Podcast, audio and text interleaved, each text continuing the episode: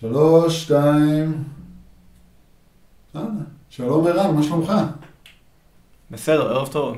ערב טוב, זה לא ערב, זה תלוי מתי המאזינים שלנו צופים כן. בזה, בדרך כלל צופים בזה בבוקר או בצהריים, אוקיי. לא יודע. בוקר טוב לכולם. כן, כן. אז בואו נגיד קודם כל אה, מאיפה אנחנו מכירים וזה, מה העניינים? אה, שנינו מורים באותו בית ספר, מורים לעברית. כן. אה, מרקע שונה בעצם, מה בדיוק עשית לפני שהיית מורה לעברית? אה, לפני שהייתי מורה הייתי פלשן באוניברסיטת אה, סידני, כן. אז חקרתי את ההשפעה של השפה על המחשבה ו- ואם יש השפעה ואיזה סוג של השפעה יש על שניהם, על על אחד מכל אחד. זה נשמע נושא מאוד מעניין. האמת, אה, בוא, בוא ניתן לזה disclaimer קטן. אה, קראתי מה שכתבת, קראתי שני מאמרים ממה שלחת לי, לא קראתי אותם לגמרי, סליחה, לא היה לי הרבה זמן. לא, זה... זה לא קצר, הספר. כן, אני חייב להגיד שבשביל לקרוא מאמרים שצריך ידע די, צריך ידע נרחב באנגלית. אי אפשר כן, זה-. כן. כן. אז בסדר, רוצה בירה או משהו? בסדר. אה, אוקיי. אה. יש לנו פה... אין לנו באמת ספונסרים. בבקשה. אתה יודע, אז לא נגיד איזה בירה אנחנו שותים.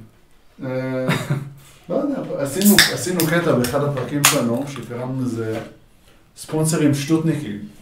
שפשוט, זה, כל הספונסרים זה לא באמת ספונסרים, זה פשוט ספונסרים של פאנצ' ליין. זה אוקיי. כזה... אה, הבדיחה, הקטע הזה מוגש לכם על ידי, לא יודע, על ידי, אמ, הקטע הזה, הקטע הבא מוקדש לכם על ידי בנימין נתניהו. אם אתה לא מפסיד בבחירות, לפחות אפשר להתבכיין. דברים כאלה. יפה. כן, גם היינו עושים קצת בדיחות בהתחלה וזה, אמ, שזה עבד פיצוץ. אה, אבל אני, אתה רוצה לשמוע חלק מהבדיחות שאני עושה פה? אוקיי, כן. אוקיי, אני כבר ממחזר אותם, כי פשוט כתבתי איזה, כתבתי כל כך הרבה מהם, וסער, אה, סער קצת, קצת אמר שזה, שזה קשה לו. אוקיי? ממליץ לך לא להסתכל על המסך שלידך, כי שם נמצאים כל אה, הבדיחות שם כל הזמן. הפאנצ' ליינס, אוקיי, אוקיי? אני לא כי אני אסתכל. פשוט כותב אותם, לא עכשיו. זה- אין. אוקיי? עשית בדיחות בעברית. אוקיי? יש לנו גם בדיחות באנגלית. אוקיי. אוקיי? אה, נראה. הנה אחד, נגיד זה בדיחות אבא כאלה, זה כזה. יום אחד הלכתי ברחוב, אנשים זרקו עליי חצים, לא הבנתי מה המטרה. זה טוב. זה שטויות כאלה. אה, בוא נגיד, אה, זה בדיחה, זה בדיחה מאנגלית ששמעתי בעצם מ-Whose Line is it anyway, של מי השורה הזאת. אמ, אבל זו בדיחה ששמעתי ופשוט כתבתי אותה כבדיחה, זה פאנץ' ששמעתי וכתבתי אותו כבדיחה. זה הולך, אה, an American walks in the, walks in the desert and find a, a big American walks in the desert and finds a genie. He rubs, the genie tells him you have three wishes. The American says, yeah, I'd like some, uh, two fries and a Coke. That's the three wishes. אוקיי. Okay, so, um... כן, זה לא מצחיק כמו בדיחה אחרת. כן, כן. אה, הבדיחה של בת ש- ש- של הבת שלי שאוהבת הרבה זה um, Why do seagulls fly over the sea? hmm. Because if they flew over the bay, there'll be big uh, bagels. or bagels. כן, כן, זה. מצחיק, זה תופס לגמרי, אני אוהב את הדברים האלה. או נגיד, אה, יש לנו עוד אחד כזה, של, יש לי חבר שחלם על זה שהוא שמן, אבל אז כשהוא התעורר, גם הוא ידע שהוא שמן. אוקיי? אז הוא ממש נהיה בתת מודע. כן, הוא בתת מודע, בתת, כן. אה, כן, וכל מיני דברים כאלה, אנחנו מתחילים עם זה. יש לנו גם בדיחות באנגלית, אם אתה רוצה לשמוע. זה גם. אה, אה, נגיד, אה, נגיד, oh my god, אוקיי, אני צריך למצוא משהו שהוא נחמד ונקי. אה, אני, I used to, Uh, I used to have a doctor with all he, but like he was, he was a, he was very good doctor, but he was always angry. Um, I completely understood why I didn't have a lot of patience. זה מזכיר לי את הבדיחות של גראצ'ו מרקס, אתה אה, מכיר אותו? כן, כן. כן. כן. כמו, כן, בדיחות כאלה, בדיחות קרש כאלה. אבא שלי מאוד נהנה מהן. בוא נגיד, סילבסטר סלון just uh, uh, met uh, Dwayne Johnson, they almost fought. I heard it was very, very, a little rocky.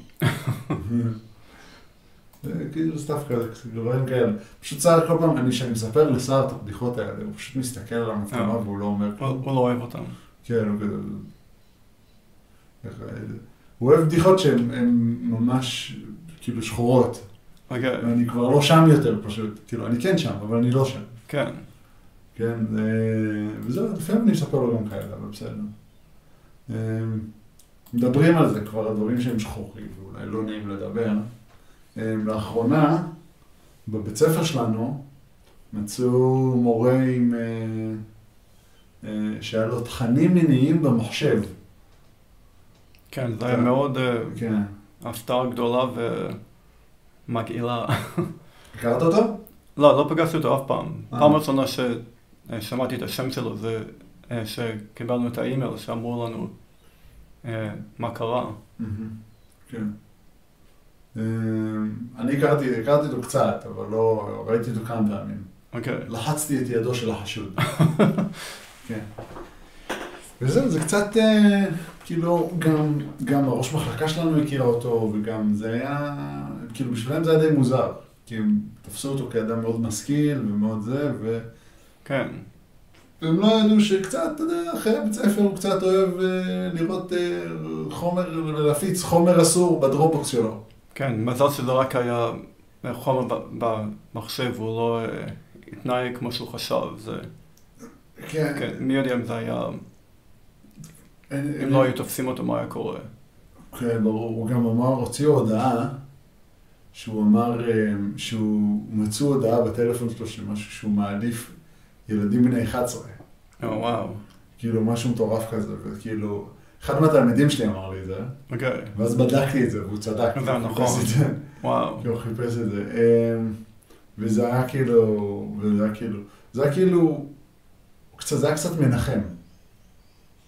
למה? כי הוא מלמד, כי אני יודע שהוא מלמד אה, כאילו י"א-י"ב, אוקיי, אז הם בטוחים. כן, אז התיכון בטוח מההצהרות שהוא נתן. כן, התיכון והחטיבת, זה חטיבת ביניים גם, אנחנו לומדים טכנית. אז אנחנו, הוא בטוח מהדברים שהוא... מזל שהוא לא לימד יסודי. כן, כן, אבל הוא פשוט נראה לי, זה מה שהדהים אותי זה שהוא כאילו כל כך חכם, והוא בכל זאת עשה את זה. כאילו זה אומר שבן אדם יכול להיות מאוד משכיל ומאוד חכם גם מבחוץ ולראות מאוד דבר, אבל עדיין הוא לא יכל להשתלט על הדחפים, על הדחף שלו, כי זה דחף. כן, וזה משהו שהוא לא יכול אה, לשלוט עליו, נכון, כן. זה כמו אה, סאקופת, הם אה, רוצחים תמיד אומרים, יש הרבה מחקרים על רוצחים שהולכים לדבר עם המשפחה שלהם וחברים, והם תמיד אומרים, זה היה איש מאוד נחמד, עזר לכולם, הוא, הוא אה, אה, אבא טוב, חבר טוב, ואז הוא הלך והרג איזה 20 אנשים ב, אה, באמריקה באיזה עיירה או משהו, ויש הרבה אה, מחקרים שאומרים את זה. זה מאוד מוזר, שיש. להם כאילו יותר מחיים, כאילו יש חיים בבית ספר, חיים בעבודה, חיים בלילה. כן, ו... נו בטח. יש לי, מכיר את הסיפור הזה, היה ב- בהאוורד סטארן, היה איזה בחור שהוא התקשר והתוודה על, הרצ... על, ה... על הרציחות שהוא עשה. עכשיו, אוקיי. עכשיו, אני לא יודע כמה הווארד סטרן זה מקור אמין, אבל כאילו, הוא פשוט דיבר עם הווארד סטרן לייב בשידור, כן, על, על, על מה קרה בדיוק. אוקיי, שזה- לא שמעתי על זה. כן, זה היה פשוט מעניין, פשוט, פשוט דיבר איך שהוא מנהל חיים רגילים, שהכל בסדר, הוא פשוט, ואף פשוט אחד מדי לא יודע. כן, ואף אחד לא יודע, פשוט מדי פעם הוא לוקח איזה מישהי אחת שלאף אחד לא אכפת ממנה, והוא הורג אותה. כן, באמריקה הם ממש משוגעים, יותר ב... מכל מדינה אחרת בעולם, בכל ההיסטוריה אפילו, אני חושב, אין אה, כל כך הרבה אה, שיגעון כזה כמו שיש להם שם, מהדת והנשק שלהם זה ממש מוזר. אני חושב שהיה להם את זה גם, ב... גם פה באוסטרליה יש כזה, כאלה דברים, זה קורה. אה, זה אנשים שמטיילים בערבה ונחטפים, זה קורה הרבה. אה, פשוט זה... לא הרבה, זה אולי אה, אחד כל חמש שנים, כל עשר שנים. זה לא כמו באמריקה, שבניו יורק, לדוגמה, בשנות ה-80 וה-70, כל יום אה, מישהו נהרג בירי, רק בניו יורק. זה, כן. זה, זה לא אותו אלימות כמו שיש להם שם. מעניין. כאילו, כן. זה כן. יצא לך להיות פה בערבה האוסטרלית קצת? הייתי ב- בדאבו, ו... אבל לא, אני, את רוב הזמן הייתי רק בערים הגדולות באוסטרליה. אני ניגנתי כל מיני הופעות בהרבה מהערים באוסטרליה, אבל אף פעם לא נכנסנו לאטבק. ומאוד חשוב לציין, אתה לא רק בלשן, אתה גם מופיע עם להקה, עם שלוש להקות. בעצם. כן, לא באותו זמן, כן. כי זה אפשרי, באותו זמן, מה זה? אה, אפשר באותו לילה, אבל לא באותו זמן, כן. מה מה הם מנגנים בדיוק? מה אתם, כאילו, מה כל אחד מהלהקות אה. מנגנת? כאילו, להקה אחת היא, אני איך קוראים להם? להקה אחת קוראים לה היליום 8, אה, זה לא הבחירה שלי, אבל אה, זאתי להקת ג'אז, אז אנחנו מנגנים ביבופ וקצת לטין ג'אז ובוסה נובה, ולהקה אחרת נקראת לורד אזמי, וזה בריטפופ, בערך אז כמו פולפ או בלר, אה, להקות כאלו מ- מאנגליה משנות ה-90. והלהקה הח- השלישית זה אה, כל השירים שלי, הם נקראים אה, בד פטל, וזה כמו פולק, פולק ג'אז בערך. אז אה, כן, גמרנו את האלבום החדש שלנו לפני כמה חודשים, אז אה, אנחנו מקווים שזה יצא עוד איזה, לא יודע, ביולי, אוגוסט אולי, אה, אז זה יהיה כיף. כבר סיימתם להקליט? כן, אנחנו רק צריכים אה, לשלוח את זה ל... אה, שיעשו את כל הוויינל, כי זה, זה יוצא בתקליט, אז אה, וזה לוקח כמה חודשים עד שהם עושים את זה. אה, כבר העליתם את זה לפלטפורמות ודברים כאלה כסינגל? אה, לא את האלבום החדש, לא. אה. אז הנה הצ'אנס שלך לשווק את המועדון, כן, את האלבום החדש. יש אלבומים ישנים על, בנדקאמפ או על אה, Mm. ספוטיפיי, או, אבל לא את החדש. אוקיי. יש לנו Mm. שירים על הקיבוץ, אה, זה נראה לי השיר היחיד על נושא יהודי, לא, ויש שיר אחד על עכו, ליד, חיפה. כבר שתיים. כן, כן, עכשיו, מאוד חשוב לציין, למרות שאתה מדבר עברית בלי מבטא, כן? אתה לא ישראלי, לא. אתה אומר לי, אתה אוסטרלי. כן, אני כן. רק גמרתי אה, כיתה ד' בארץ, ואז עברתי לסידני. אז זה עדיין הרבה. כן, עדיין הרבה אבל כן. לא מספיק. מספיק בשביל, אה, מספיק בשביל אה, להיפטר מהמבטא, זה בטוח. כן, כן. זה ממש כיף לי, זה, זה ממש מרענן לפעמים, כאילו בעבודה לנסות, אה, אחרי שאתה שומע גם מורים אוסטרלים שאיתנו, שיש כאילו שניים, כן, קצת, זה מאוד מרענן לשמוע מישהו שמדבר בלי מבטא בחדר מורים בעברית. אז זה מאוד נחמד. כן, אבל- וגם יש לנו דברים שהם לא יודעים, כמו להקות שאנחנו מכירים, או, או אוכל, או טלוויזיה, ש... כן, שהם לא יודעים מי זה בכלל, או מה זה. כן. זה גם נחמד לדבר על זה. זה מוזר, זה קצת, אה, זה מרגיש קצת כמו, לא יודע, אני לא יכול לדבר על זה, כאילו, כי אני לא מרגיש אוסטרלי. אבל Mm. זה מרגיש לפעמים קצת כמו, כאילו, אתה שם ולא שם. כן, וכאילו, אני מרגיש כאילו גם אם אני אחזור לארץ, אני אהיה קצת אוסטרלי במנטליות שלי. כן. אה, אבל גם הקהילה היהודית בכל מקום, הם תמיד עולם בתוך עולם. יש להם, אה, במיוחד בסידני, הם לא יוצאים מה-Eastern Suburbs, הם לא אה, מדברים עם לא יהודים הרבה, זה... לא, יש להם גם קהילה, ב... יש להם גם קהילה בצפון סידני, שעכשיו היא נבנית אה, לאט זה לאט זה גם יותר נכון, ויותר. כן. אבל הם תמיד כאילו מדברים רק עם יהודים או ברוב עם, עם יהודים. זה לא לומר שזה טוב או רע, אבל זה רק, זה פשוט איך זה מה שהם רוצים, כן. פשוט איך שזה. יש גם סיבה לזה. יש גם סיבה לזה. מאוד מובנת. כן, אה, זה לא רע, אני, אני רק אומר שזה אה, הרבה יותר מקהילות אחרות בעולם, כמו בניו יורק, הם, אה, יש להם חברים שהם לא יהודים, אבל הם תמיד כאילו קהילה חזקה ואמריקאית, אבל הם לא רוצים אה, להיות אה, שונים או כאילו לא ביחד עם, עם האחרים בעיר או, או, או בארץ. האמת שמה שקורה בארצות הברית עם אמריקאים, עם יהודים אמריקאים, זה מאוד מעניין. כי רוב היהודים אמריקאים לא מגדירים את עצמם כיהודים דתיים.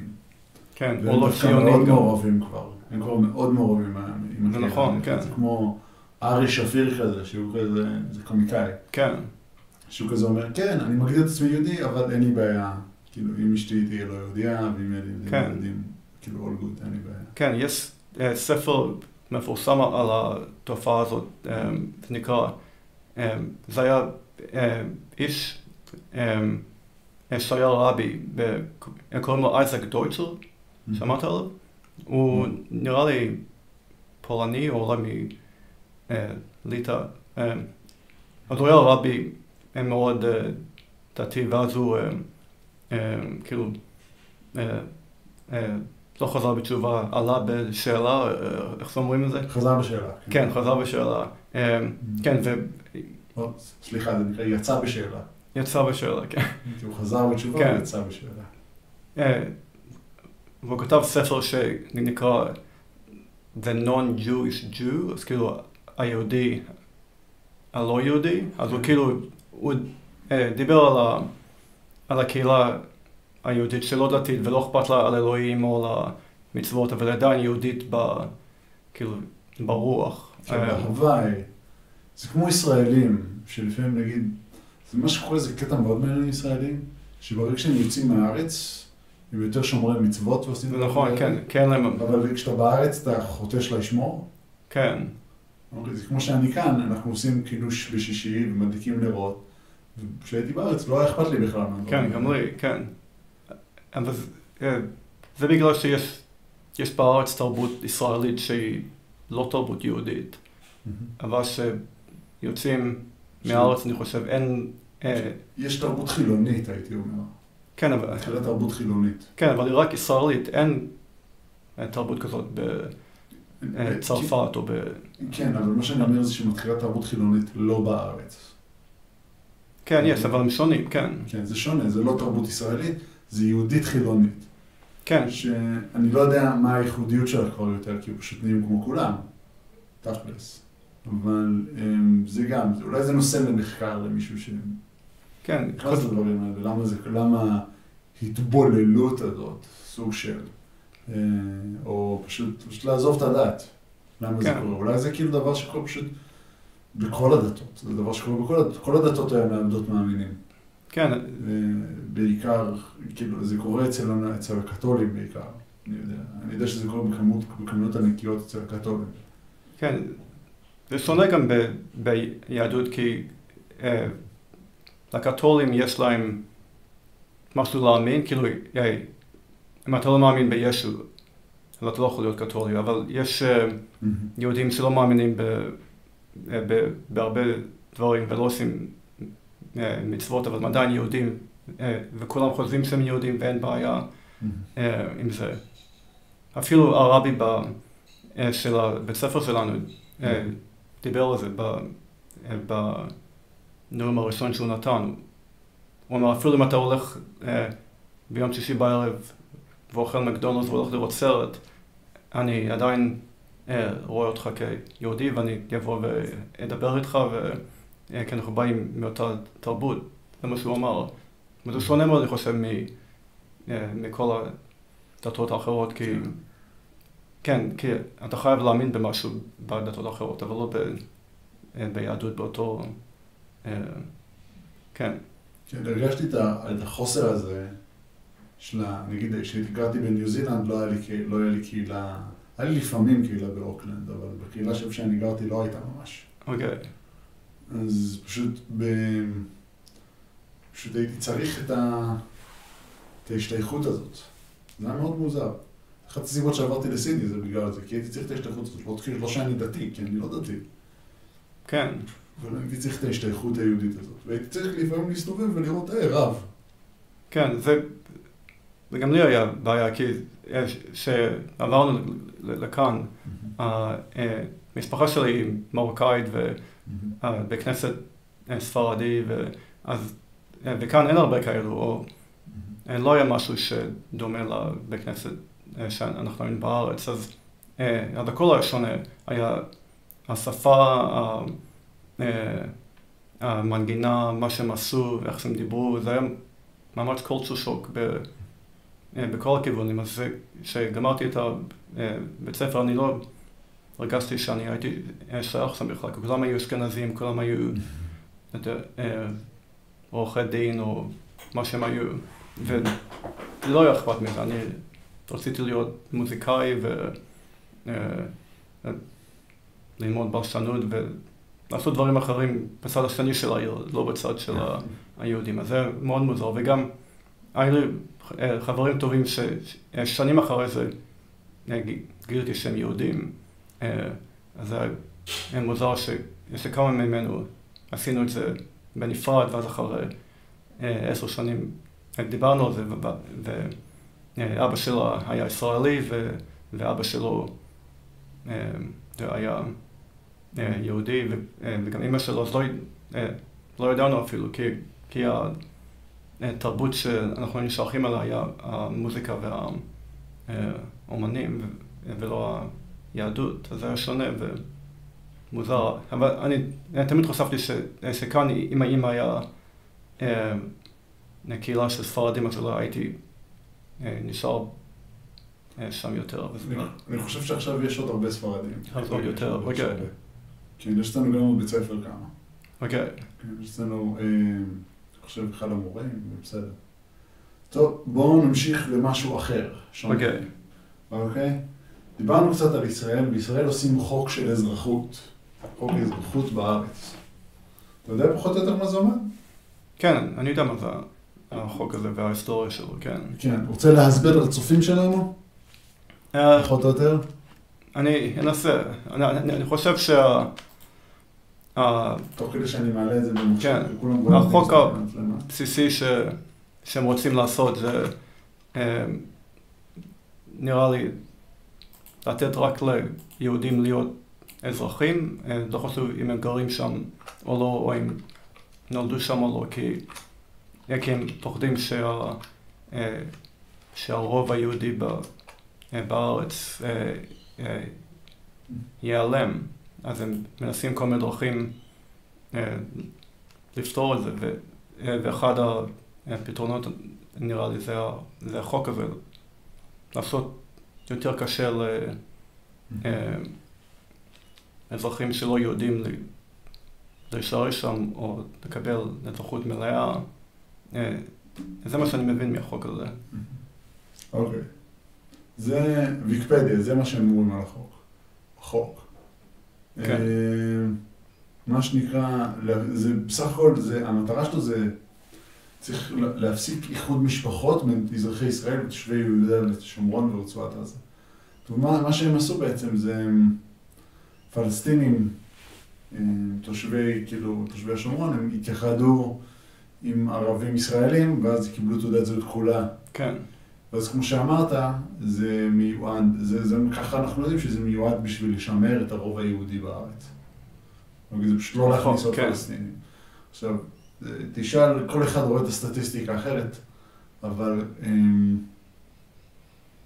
רוב התושבים, הייתי אומר, בין הירדן לים היום, יש יותר אה, ערבים, יש יותר לא יהודים מיהודים.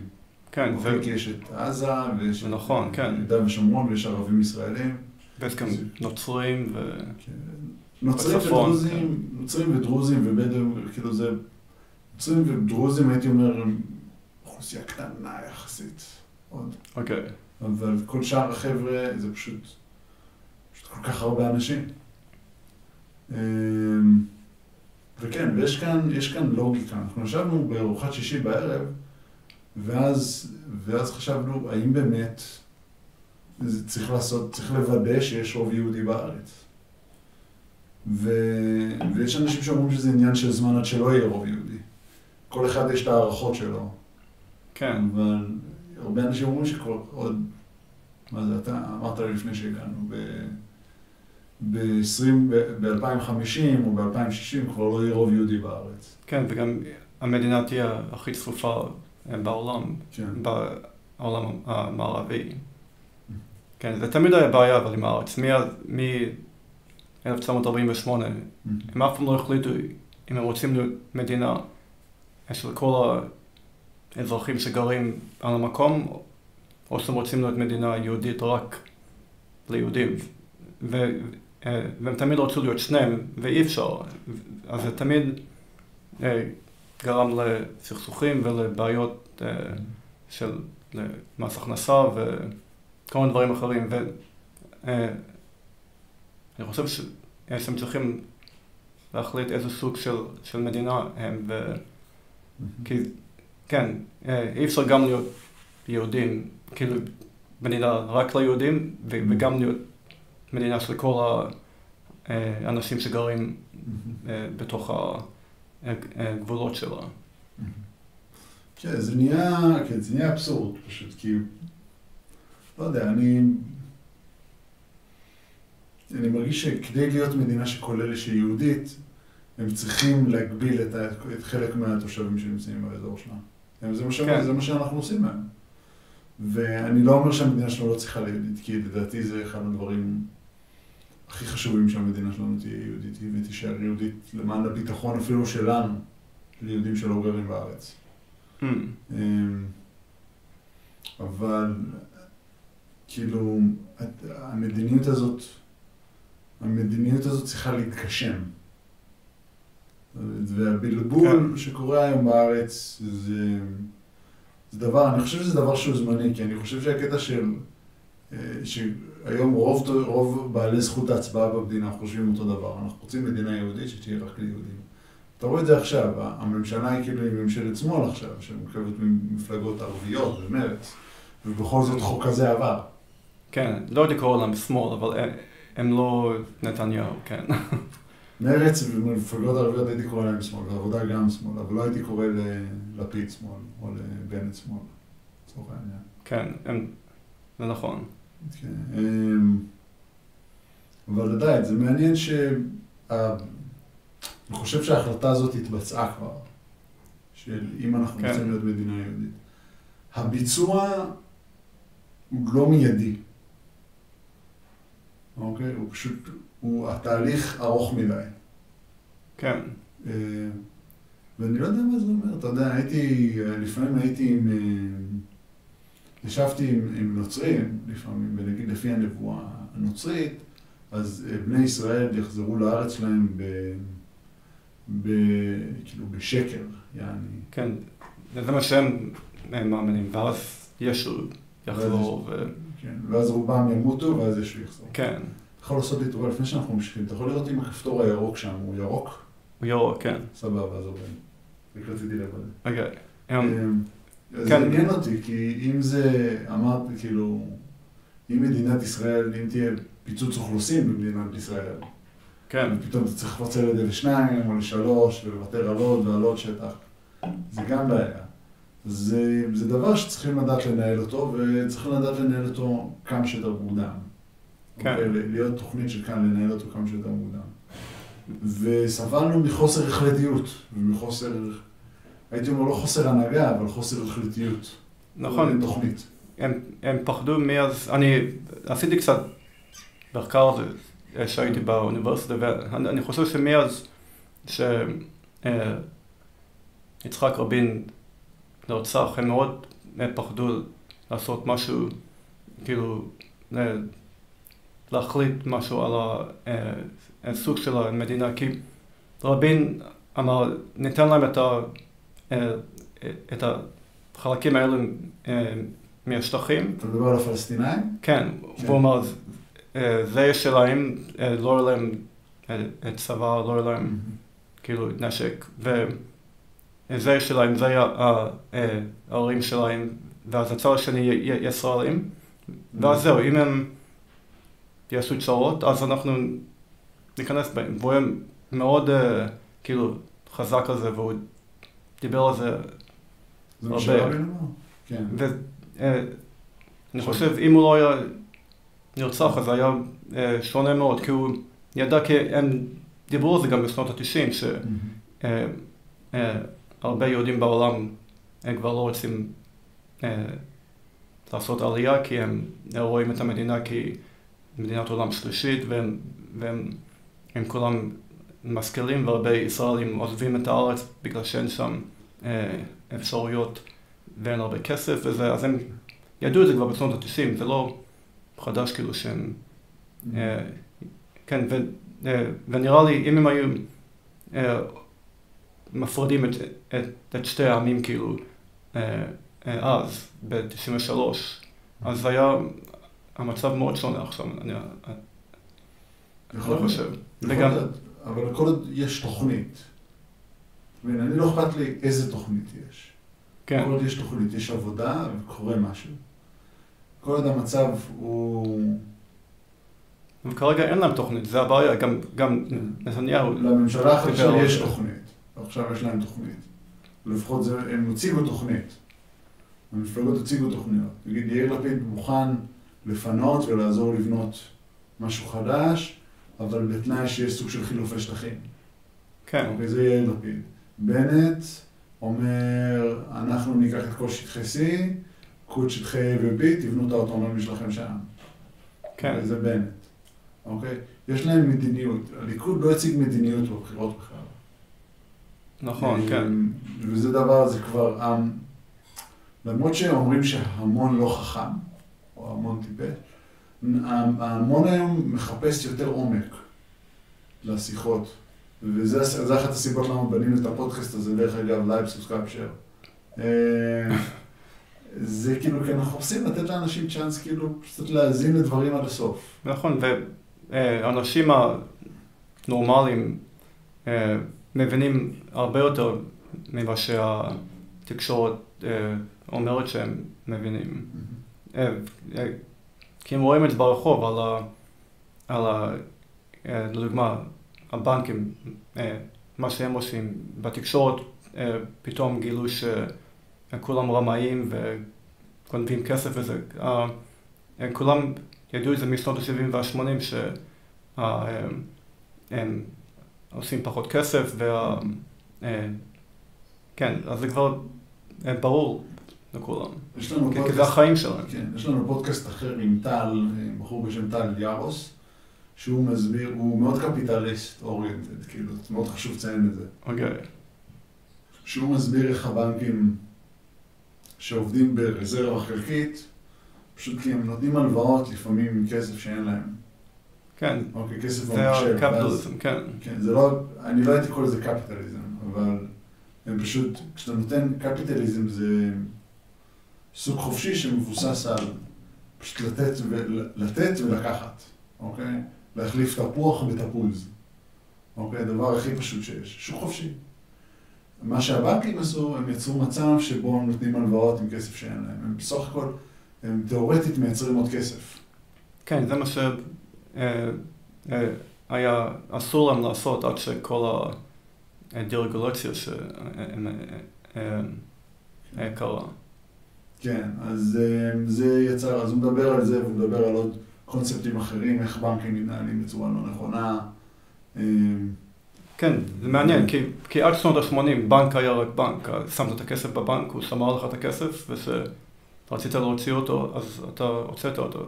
אבל משנות ה-80, גם פה, באוסטרליה וגם באמריקה, הם אה, השתנו שרוב הדברים שהם עושים עכשיו זה לא דברים כאלו שכולם חושבים ש... כן, אבל, עושים. אבל בוא נגיד מונח בסיסי, מה זה, מה זה כסף? כסף מזומן, או מספרים שיש לך בבנק, מה זה? זה, זה אמור לייצג רכוש מסוים מאחוריו. כן. ו, זאת אומרת, יש לי מדפסת, המדפסת הזאת שווה 10 דולר, זה אמור לייצג את המדפסת. כן.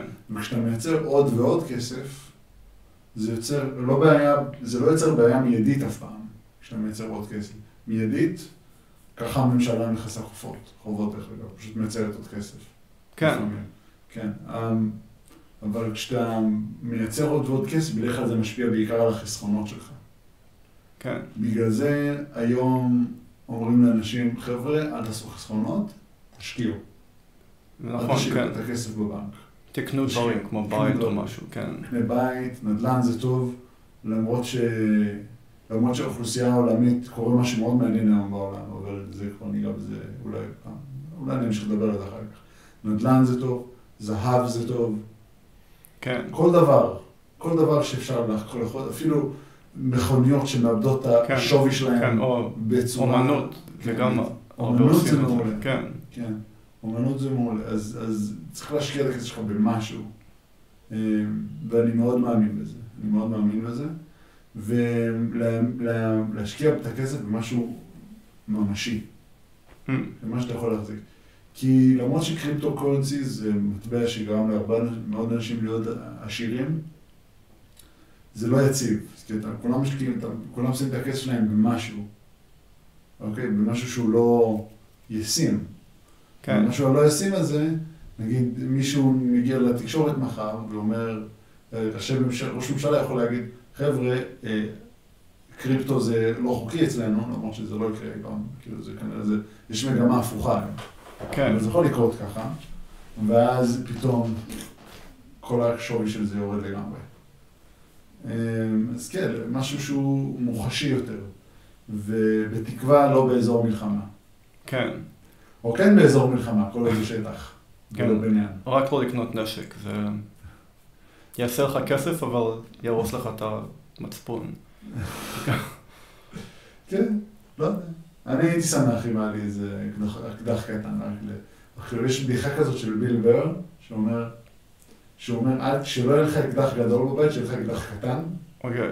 כי יש אקדח, נגיד, יש אקדחים שהם כאילו גדולים וחזקים, אז אם מגיע לך שודד הביתה, ואתה יורה בו, אז זה יורה בשודד, חודר דרך הקיר, והורס לך את כל המטבח, ואז אתה צריך להשקיע בשיפוצים. כן.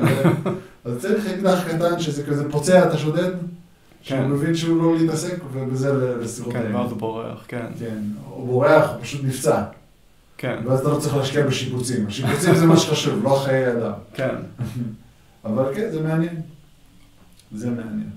עוד דבר, אם כבר מדברים על חיי אדם, עשו משהו מאוד מעניין בערב הסעודית, אוקיי? היה להם, אה, אה, היה להם בעצם מקרה טרור כזה, אה, והם החליטו להוציא להורג את כל האנשים שהשתתפו במקרה הטרור הזה, לא את הבני ערובה כמובן, כן. את כל החוטפים ואת כל, ה... את כל הסוג של, קראו לזה מיליציה, חברי מיליציה. אז הם עשו אה, הוצאה להורג, הם עושים הוצאה להורג של 63 אנשים, וואו. שזה מאוד עניין אותי. אני, לא, אני עדיין לא בטוח למה זה מאוד עניין אותי, אבל זה מאוד עניין אותי. כאילו, זה לא היה הכי trending, כאילו, זה לא הכי trending, גם בארץ לא, לא יודעים מזה בכלל. כן. אבל... זה בגלל לא ש- עושים את זה שם, כן. עושים הרבה כסף ל- להרבה אנשים בארץ ובאמריקה. כמו, לדוגמה, ש... שקרה 9-11, ספטמבר 11, רוב הטרוריסטים היו מסעודיה ערביה, לא מעיראק. נראה לי 90% מהם באו מסעודיה ערביה והם, והם ידעו את זה, אבל במקום אה, להיכנס לסעודיה ערביה, הם נכנסו לעיראק, כי היה להם קשרים עם סעודיה ערביה והיו הרבה לא, כן, אה, נפט וכסף שם, אז הם אה, לא נגעו בהם, אבל היו חייבים להיכנס לעיראק שלא היה שום קשר אה, לטרוריסטים בספטמבר 11.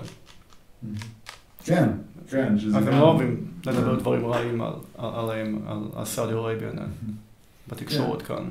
זה גם זה, גם אפשר להבין גם, גם הם, הוציאו להורג נגיד אנשים שפשוט הפיצו דת, כן, הפיצו דת אחרת, הם הוציאו אותה הסתה או הסתות לטרור ודברים כאלה, שזה מאוד מעניין גם, אנחנו דיברנו כאן גם באיזשהו שלב על איך צריך להתייחס ל- למחבלים או דברים כאלה, אבל בן גוריון, גם יש מאמר אה, מפורסם שלו בהארץ נראה לי, בשנות ה-50, שהוא אמר שהוא גם אה, מאמין למוות לטרוריסטים. Mm. זה גם מעניין. כן. אבל כן, זה פשוט, הם, הם פשוט אומרים שהם פשוט מוציאים להורג מי שלא מתאים לקופסה. כן. אני חושב, אני חושב שלא אכפת להם אם אנשים אפילו חילונים או לא עושים דת, פשוט לא רוצים שיעים. הם לא רוצים טרור. והם עושים את זה באמצעות לכרות לאנשים את הראש. כן, זה, זה לא טוב. ואנחנו חושבים שזה כאילו, שכריתת רפשים לפעמים זה רק עניין של דאעש או משהו כזה. וזה לא. זה הוצאה להורג שהיא מוכרת בעולם הערבי. ידעו. כן. זה... אה, אין להם אה, מערכת של אה, משפט וחוק כמו שיש בעולם המערבי. כן, זה דיקטטורה. לא- כן. וגם גם אם יש, זה מאוד פורמלי. כן. אני מכיר את זה, גם ברוסיה יש להם משהו כזה. ברוסיה, ראינו אתמול, לא אתמול, צפינו באיזה דוקומנטרי, עוד פעם חוזרים לרוסיה אוקראינה. אבל לא משנה, ברוסיה ראינו ש... משהו כמו 99% מהאנשים שעומדים למשפט, כן. יוצאים אשמים. כן. כאילו, סטטיסטיקה משוגעת כזאת, בגלל שהמערכת יחסים בין בתי המשפט לבין השוטרים היא כל כך אדוקה, שפשוט השופט, אה, אני צריך את השוטרים. השוטרים צריכים את השופט. זה פשוט משתפים פעולה כל כך הרבה, שזה לא משנה, כן, שזה פוגע בנאשם. כן.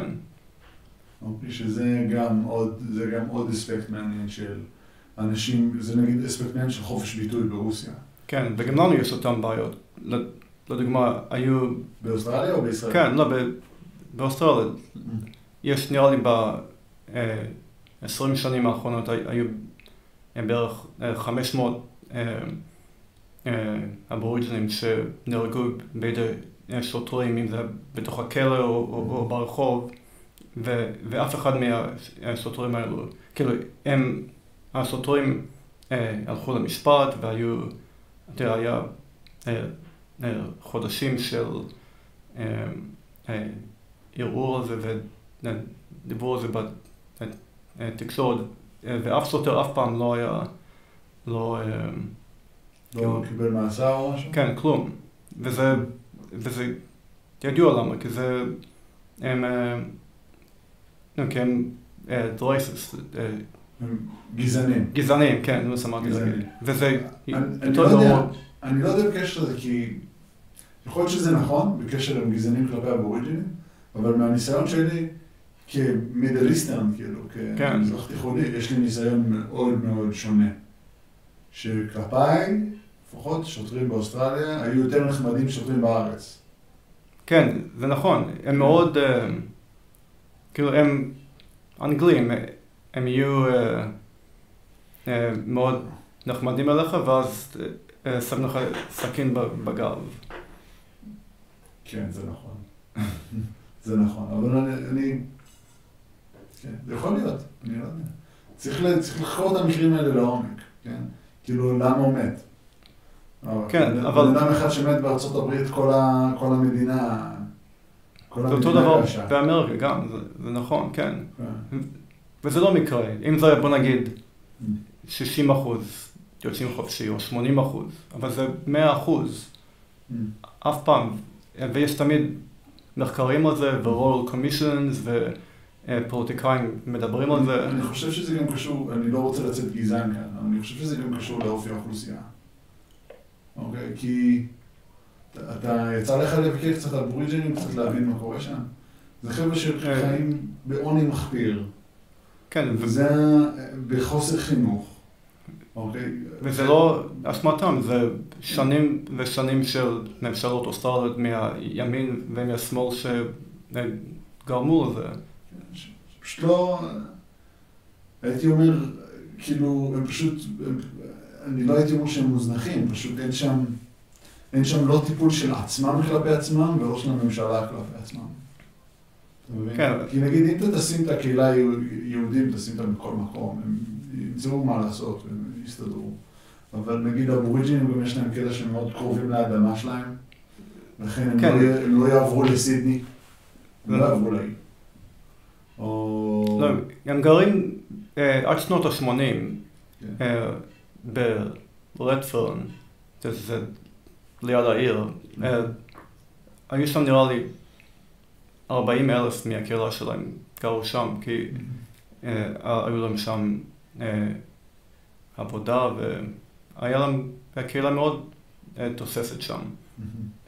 מהמם. זה, כן, זה בעיה פה, כי הגזענות כלפיהם זה כל כך פתוח בתקשורת ובאיך שהמשטרה מתנהגת אליהם. זה, אני, אני, איך שאני רואה את זה, אני חושב שזה ביטוי, המעצרים והדברים האלה שקורים, זה ביטוי לבעיות אחרות. אוקיי? כי אני לא חושב שאף שוטר מגיע, מתעורר בבוקר ואומר, "יאללה, בא לי היום להרביץ לאיזה אבוריג'יני. לא, זה? אני לא חושב שהם חושבים ככה. לא, זה לא... אני חושב שזה פשוט, זה פשוט חוסר חינוך, גורם גורם לעוני. עוני, בדרך כלל עוני עושה פשיעה. כשאתה, כשאתה פושע, כשאתה לא מסתדר ולא משתלב בחברה ואתה פושע, אז מן הסתם שאתה תראה יותר את השוטרים. כן, וכשהשוטר, וכששוטר רואה הרבה אבוריג'ינים עושים בעיות, אז הוא לא מנסה, פשוט נהיה לו racial for profiling, נהיה לו פרופיל של, של הפושע, והוא נהיה, פשוט הוא נהיה יותר קשוח ופחות סבלני. כן, זה מה ש... אה, זה הסיפור, אבל יש אה, הרבה אה, דברים שהממשלה עשתה, שזה לא רק כאילו... אה, הקהילה הבוריג'נית היא לא כאילו סתם ענייה, כי הם לא יכולים אה, לעבוד או שלא רוצים להיות בעיר או משהו. ברור, ברור, לא, כאילו לא רוצים להיות בעיר חלק, חלק מהם. אה, אותו סיפור אה, אמרו בשנות ה-60 על הספרדים והמרוקאים והעיראקים שבאו מ- אה, מהארץ שלהם לישראל. הם לא רוצים לעבוד, הם עצלנים, הם גנבים. זה בדיוק אותו סיפור, כי היו, היו את האשכנזים שהם היו אירופים, והם באו מתרבות של, של גזענות נגד ה- הלא לבנים. ו- כן. ויש, כן, יצא ספר אה, אה, אה, בסוף שנה שעברה, איזה היסטוריון, הוא מצא בערך 200 מכתבים של חיילים מרוקאים בשנת אה, 48' במלחמה כתבו למשפחה שלהם בקזבלנקה, וזה ממש אה, מפתיע מה הם אמרו. הם השוו את הפולנים לנאצים, הם, הם אמרו שאין להם עבודה, כולם שונאים אותם, ואלו אה, האנשים הכי ציונים באו לארץ כי הם רצו להילחם אה, בשביל המדינה היהודית, וזה היה ממש אה, אה, הסוואה איך, אה, אה, התנהגו להם כן. הממשלה. כן, זה נכון, זה נכון, אני חושב שזה נכון. ולפעמים זה לא קשור ל... מה קורה איתך, לפעמים זה מאיפה שאתה, לפעמים, לפעמים זה קשור, זה האם שמו אותך במקום הנכון להצליח. נכון, כן. ולפעמים לשים אותך לבדך, ישים אותך במקום הטוב להצליח, מאשר לשים אותך עם אנשים שאומרים, ש- ש- פשוט סוג של מדכאים אותך. כן, כן? כי אתה שם, אתה בא, גם בארץ, שהיה את המעברות בזמנו, כן. כן? כאילו, הם אומרים, אנשים התלוננו שאין עבודה, איזה עבודה אתה תמצא במעברה? כן, כלום אין שם, כן. נכון. אתה צריך, אתה צריך לבנות, אתה צריך לבנות את זה מאפס. את התשתיות, ו- נכון. כן, צריך לבנות את זה מאפס. עכשיו, הקהילה שפה, גם שפה, כמה זמן לקח להם לבנות תשתיות לעבודה? עשרות שנים לקח להם. גם החבר'ה שהיו כאן, אשכנזים שכאן. עשרות שנים לפני קום המדינה. אנחנו שוכחים שגם לפני מלחמת העולם השנייה, הייתה פה קהילה יהודית ענקית. כן, אוקיי? וכמה זמן לקח להם לבנות את התשתיות בשביל אה, לבנות מקום ש- בשביל שיוכלו לעבוד בו, אזורי תעשייה, משרדים, עורכי דין, ללמוד את השפה גם. רבא, אה, סבתא שלי תימניה, גר- גרו במעברה איזו תקופה, כן, זה כן, גם ה- שלא ידעו. סבתא שלי אותו דבר, כן. כן, אשכנזים באו לפה לפעמים גם כשהם ידעו את השפה מקודם, שהם למדו עברית כבר כן. בפולין נכון, ובאוקראינה גם. תרבות. ודומה יש להם, כן, זה נכון. כן. אז אנחנו צריכים לחשוב, כשמביאים עולים חדשים, אנחנו אומרים, אוקיי, אנחנו הולכים להביא עולים חדשים, אנחנו ננסה להטמיע אנשים בחברה, אוקיי? אז אני חושב שאנחנו, בשביל לעשות, אני, אני קובע את זה כמטרה, המטרה שלי היא לא להזרים תקציבי, להזרים להם כסף לאוכל ולדברים כאלה, אני לא הולך לעשות את זה. אני הולך לשים אותם במצב הכי טוב בו הם יכולים, בצורה הכי טובה לעזור לעצמם. כן, אוקיי? אם אני לא הולך לשים את זה, אני פשוט הולך לקחת כמה מהם והולך ללמד אותם שרברבות. הולך לבנות ביוב, אם אין להם כן. ביוב בכפר. או אני הולך לקחת כמה מהם כאלה, חבר'ה, אתם רוצים מערכת בריאות יותר טובה? תענו. בואו תלמדו להיות רופאים. כן. נעזור לכם, אתם כאילו, נעזור לכם לאט לאט, ניקח, אולי זה לא ייקח שבע שנים, זה ייקח יותר, או פחות, או לא יודע כמה שזה ייקח. כן, אבל נשים אתכם במצב שהוא טוב להצליח. ואז שם אנשים בורחים, אוקיי? כי כן, בסך הכל, אני לא חושב שאף אחד מהתרבות, לא האבוריג'ינית, לא המזרחית ולא השחורה בארצות הברית, רוצים להיות בחוץ. הם לא, ו- כן. וה- כן, זה ממשלה שמדכאת אותם. אפילו עד היום, אני אפילו לא יודע אם זה ממשלה, הם לא נמצאים במצב טוב להצליח. כן, אבל זה לא סתם, הם לא נפלו לתוך המצב הזה. זה, כן. אה, אה, עד היום אה, בארץ אף פעם לא היה ראש שב"כ ספרדי, לא היה ראש בנק ישראל ספרדי, רוב העיתונים אה, אשכנזים, אה, רוב ה... כאילו המחלקות של הכוח אה, בארץ, ה- כוח אדם. כן, הם אשכנזים, כל מי ששולט בארץ, אין שום ספרדי, כאילו, רובם אשכנזים עד היום. אני חושב שזה מצב שמשתנה היום. לאט לאט, אבל כן, לאט לאט, אבל זה מצב שמשתנה. כי בסך הכל רוב האוכלוסייה היהודית בארץ היא ספרדית. כן, או היום היא מאוד מעורבת היום, הייתי אומר. מאוד מעורבת. כן, אבל עדיין- חצי חצי. יש הרבה- כן. כן, אח שלי, אה, הוא גר בבאר שבע, אה, אה, והוא אה, סיפר לי לפני שבוע על מקרה של גזענות אה, שהוא קרא לזה, אה, כי הוא אה, אומר שהוא, הוא, הם גרו בתל אביב והוא עבד באיזה חברה אמריקאית ואז הם עברו לבאר שבע לגור עם המשפחה של אשתו אה, והוא אמר שהיה לו קשה למצוא עבודה בגלל השם, השם משפחה, הוא, הוא אמר שהם ראו אסולין, אז הם חשבו שהוא מרוקאי טיפש, ו, אה. וזה היה מוזר, כי, כי אח שלי לא מדבר על, על דברים כאלו אף פעם, והוא התקשר אליי והוא היה מאוד כועס, הוא אמר, אה, אה, למה לא נותנים לי עבודה? אני לא מבין, אני כבר אה, 20 שנה בארץ, עובד אה, בתל אביב, לא היה לי שום בעיות, פתאום אני אה, בבאר שבע, כולם חושבים שאני אה, מרוקאי טיפש, אין לי שום אה, השכלה, הוא אה, כעס מאוד. כן. אה, זה מעניין. צריך לראות גם את ה... צריך לראות כמה זה קורה כבר. זה מעניין אותי שזה אמר, כמו שזה קרה לא מזמן. כן, אה, השנה זה היה. השנה זה היה? כן, באמת, צריך להסתכל על הדבר הזה. זה חברה... לא יודע, אני הרגשתי ב... הראש המועצה שלנו, באיפה שגרתי, בהחלט מזרחי, כן, אין ספק, ויש קהילה אשכנזית באיפה שגרתי. ו... כן, זה מצב שמשתנה. התואר, כשעשיתי תואר ראשון, היה לי, היה לי כמה מזרחים באקדמיה. כן, זה לא, באקדמיה מקבלים. מקבלים. זה לא מאה אחוז, אבל עדיין, כן. בכל מקום, מי ששולט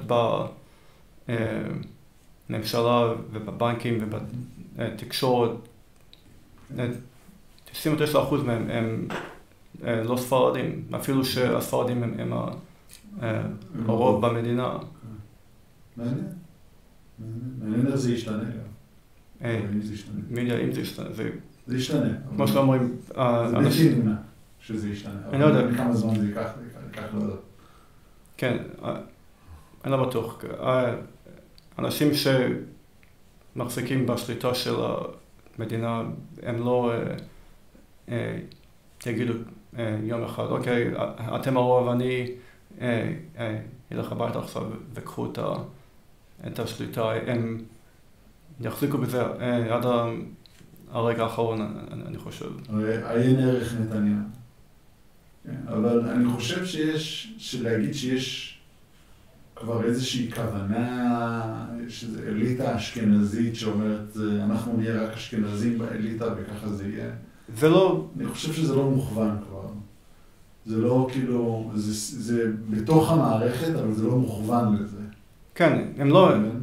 מדברים על זה, זה לא קונספירסי, אבל זה ה- אה, אה, מה שקורה. זה הלך רוח. כן, מעניין. מעניין. אוקיי, קצת ספורט. אוקיי. נעבור לספורט. נעבור לספורט. איזה... זה. אמ, סבבה. קודם כל, יש אה, מאמן ב-NBA שקוראים לו גרג פופוביץ'. אני זוכר, כן. אני שיחקתי כדורסל כשהייתי אה, בתיכון, אז אה, אני לא. זוכר אותו מהסן זוכר אנטוניה אותו? ספורס. כן, הוא עדיין מאמן אותם. אה, וואו. הוא עדיין מאמן אותם, הוא גם נשיא, הוא... קודם כל, אני חושב שהוא המאמן היחידי ש... הוא באותה קבוצה כבר 20 ומשהו שנה. כן, 20-30 שנה, כן. כן, מהמאמנים הנוכחיים, הפעילים, אוקיי, שעדיין אה, עם אותה קבוצה כבר 20-30 שנה. אוקיי, וואו. שזה זה נדיר, והוא הוא מיישם את המערכת שלו גם היום, את ההבנה שלו של כדורסל עד היום. אה, והוא מייצר כוכבים, אבל לא כאילו באותה, באותו קליבר שהוא היה מייצר אז. אוקיי, אז היום יש לו כזה, נגיד עכשיו הוא מייצר כוכב שקוראים לו דז'אנטה מרי, אבל בכל מקרה, עלתה שאלה באחד המגזינים שאני כותב להם, של כדורסל, של אה, מה אתה חושב, האם אתה חושב שההישג הזה של גרג פופוביץ' הופך להיות שיאן הניצחונות בעונה הרגילה, משפיע על המורשת שלו, או כמאמן. ואני רואה את זה כ... אני רואה את זה כ... כסטטיסטיקה צידית. כן, מכיר את זה? כן. אתה רואה כדורסל היום, יוצא לך קצת? אה, לא, אני אה, הייתי רואה הרבה לפני איזה עשר שנים, 15 שנה, אבל כן.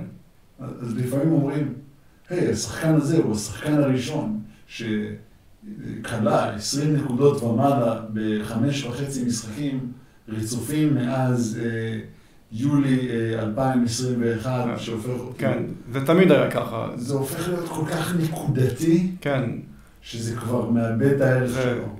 אובססיה עם מספרים ולא עם כן, המשחק. בדיוק, אז אני מסתכל, כשאני רואה את גרג פופוביץ', אני מסתכל על. איך הוא הביא את הכדורסל האירופאי ל-NBA. כן, זה נכון. איך הוא הביא את המסירות. איך כן. הוא הביא את ה...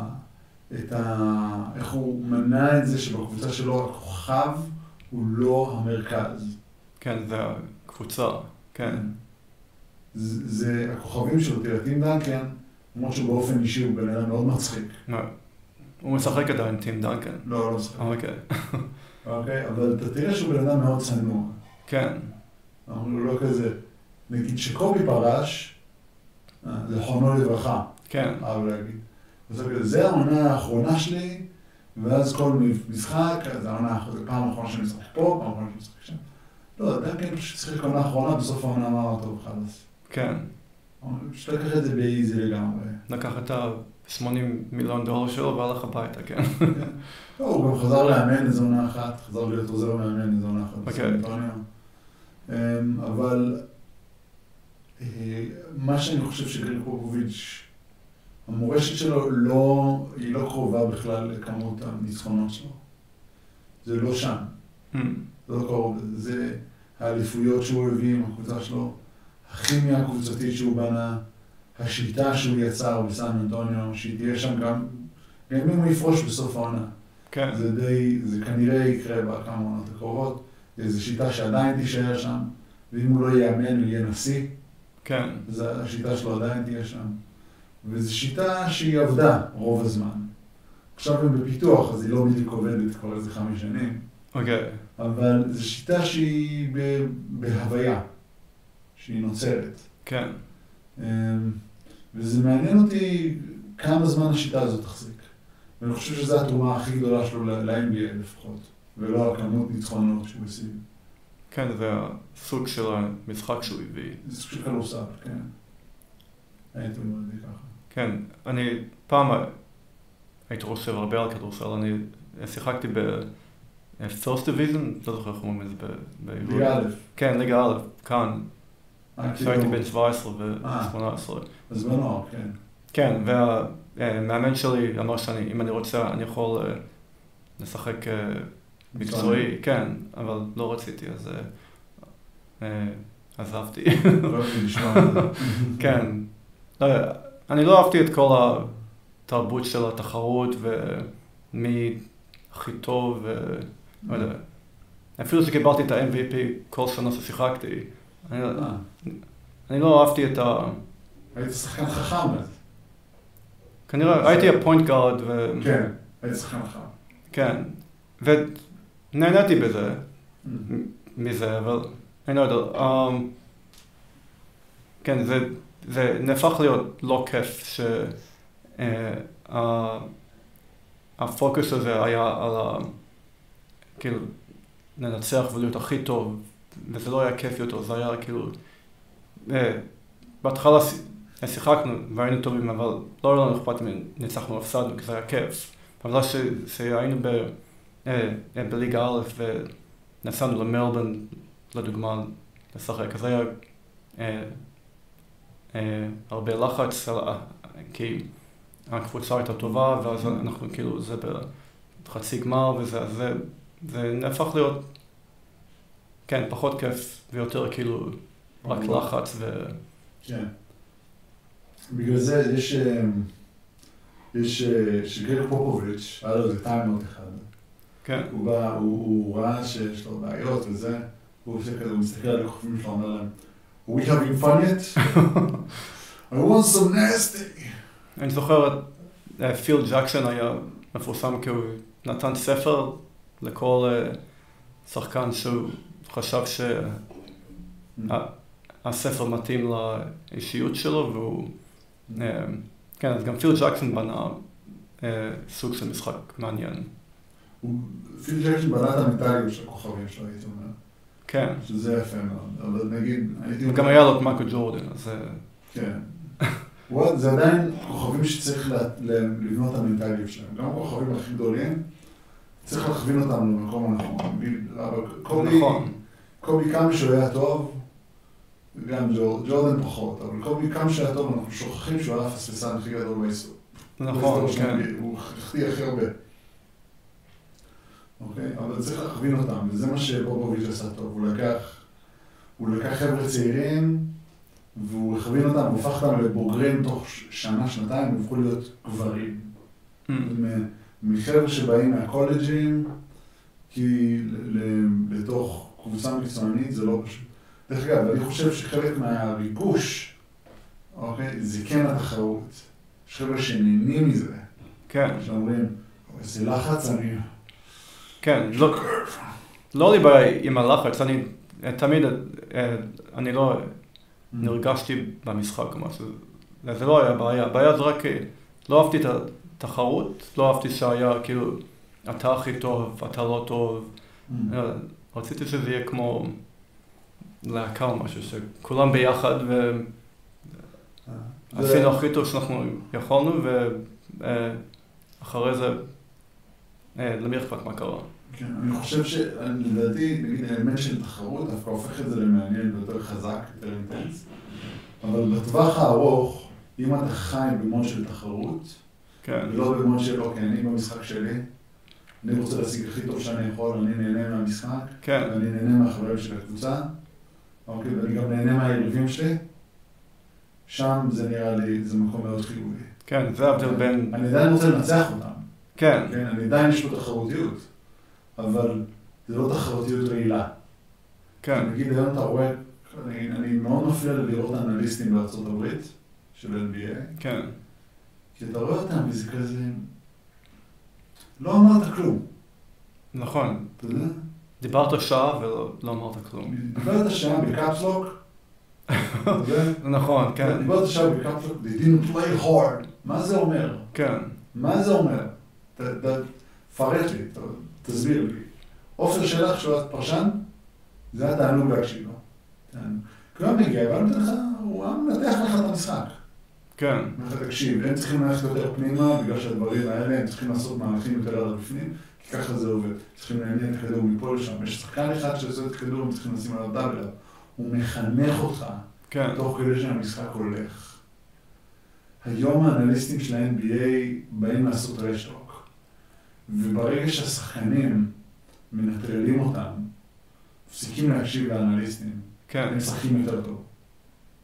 נכון. אז נגיד, זה תחרותיות רעילה. מי יותר טוב, מה יותר טוב, שיחקו חזק, לא שיחקו חזק. בואו נתעסק במשחק, בואו נהנה.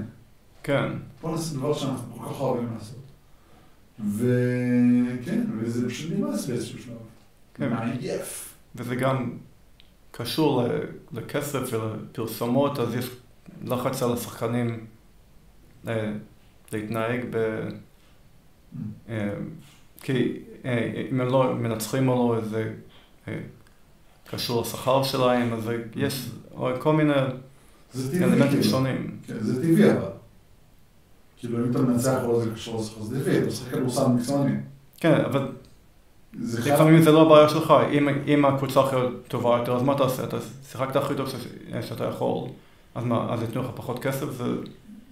לא פייר. אתה- כן, לפעמים אתה יכול לעשות יותר, ואתה לא יודע אפילו. יש שחקנים, זה לא מובן מאליו ששחקן עושה הכי טוב שלו שהוא נכנס למגרש. נכון, יש הרבה גם בעיות עם אה, מאץ' פיקסין, וכן. רק לאחרונה היה שחקן שקוראים לו בן סימונס, כן? אה, הבן אדם, שמעתי עליו, כן. שמעת עליו אוסטרלי, האוזי, כן. הוא עשה בעיות לקבוצה שלו, הוא בא לפלייאוף, בן אדם, לאה, קל, ככה, מוסר לחבר שלו כדי שזה. הבן אדם לא, אני לא הייתי אומר שהוא לא ניסה הכי טוב שלו, אבל הוא לא טיפל בבעיה שהיה כל כך ברורה לכולם. אוקיי, ובגלל זה, ובגלל זה הם לא ניצחו, ובגלל זה אני חושב שגם ברורה לו באיזשהו מקום. ובגלל זה הם פשוט לא רצו, לא... ואם מהסיבה הזאת לא משלמים לו, שכל אחד זה בסדר גמור. כן, אם הם אומרים, תעשה משהו וניתן אתה לא לך עושה את אותו. הכסף, אתה לא עושה אותו, כן, כן. זה בסדר, כן. חבל שזה, יש מערכת יחסים כזאת, כן? אבל זה פשוט, אנחנו צריכים להבין שגם האנשים הכי טובים במקצוע שלהם, לא תמיד יעשו את כל מה שצריך לעשות בשביל להצליח. נכון, אוקיי? וזה פשוט ככה. אה, כן, אז בגלל זה זה, זה מתבטא דרך הכסף. בדרך, ברגע שאתה מבין את זה, שאתה נגיד, נגיד אני הייתי שחקן כדורסל מקצועני, בטיסות הייתי קורא, הייתי קורא, הייתי קורא ספרי מאמנים. איך אני, יכול, לנהל את המשחק. הייתי לומד את המשחק כמה שאני יכול. אוקיי, ואין גבול לכמה שאתה יכול ללמוד את המשחק. אוקיי? אז, נגיד הייתי מוצא דרך גם שאני נח לעבוד. כן, כי אני מקבל כל כך הרבה כסף, רבאק. כן, אמ, אז זה שונה, זה שונה. זו גישה שונה. אולי אני לא הייתי עושה את זה, אבל הייתי מצפה. הייתי מצפה לעצמי לעשות את זה, לפחות זה. אתה גם נכנס לתוך תרבות של אה, אה, אה, שחקנים אליטיים, ויש להם את כל המסיבות, והטלוויזיה והרדיו, ו... אז כאילו זה לא רק אתה הולך לשחק ואז אתה הולך הביתה. בגלל זה מאוד חשוב להתחיל לשחק בטורונטו. אתה יודע למה? למה? כי הם הכי גרועים. לא, כי הם לא הכי גרועים. כי אתה לא יכול לחגוג, מסיבות עד גיל מסוים. אה, אוקיי, כן? לא ידעתי. אתה לא יכול ללכת למסיבות בן 21. אוקיי. אז אתה בן 18-19, ואתה עדיין נמצא בתוך המסגרת של המועדון שזה טוב. לא באמריקה-. הם שינו את זה, באמריקה זה גם 21, לא? ששינו לא, את זה. שינו, כאילו במדינות מסוימות זה ככה, במדינות מסוימות זה אה, לא. אוקיי. אה, בואו נמשיך למשהו מאוד מעניין. אה, נעזוב את קוזמה, אה, נדבר על רונלדו. רונלדו. רונלדו הפך להיות הכובש הכי גדול בכל הזמנים. אוקיי, לא ידעתי את כובש זה. השערים הכי גדול בכל הזמנים. אני חשבתי שזה יהיה מסי, לא לא הוא. לא, מסי אה, אה, פישל לאחרונה. אוקיי. אה, כי הוא עבר ל... כן, הוא לסן הוא לא ג'רמן? פישר, האמת, זה עצוב להגיד, הקבוצה שלו פישלה. הוא עבר לפריס סן ג'רמן, אה, כן. הוא לא נאמבר 1 סטאר, כלומר, בקבוצות שהוא הולך אליהן. אוקיי. וכן, יש להם, את בפה שם, בפריס סן ג'רמן גם.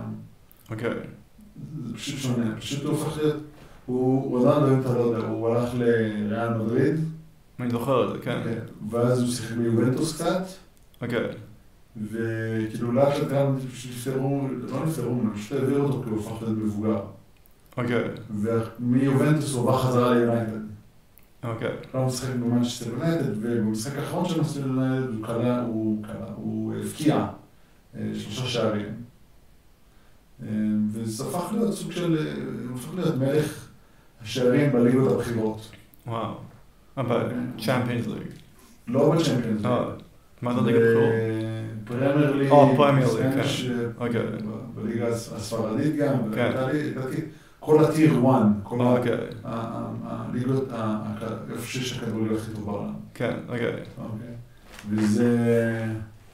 זה מדהים, זה בן אדם שישאיר אחריו סוג של מורשת כדורגל, הוא הולך לשחק. כן. הוא היה אתלט מדהים. היום הוא גם אתלט מדהים. אז לפני כמה שנים הוא היה עוד יותר מהיר. אוקיי, בעיטות לא יאמנות. הוא משנה- הוא משחק. כן. שחקן הזה אצלך. ועוד היום הוא הוא לא סיים, הוא לא גמר את הסוס, והוא בן 36, אני חושב. שזה מה זה מבוגר וואו, בכדורגל. כן. כן, זה... זה כמו לברון בכדורסל. כן. לברון גם לא... כמה בן כמה הוא עונה לו? כמה הוא עונה לו? בן 37. אה, בן 37, מכניס לך שלושה.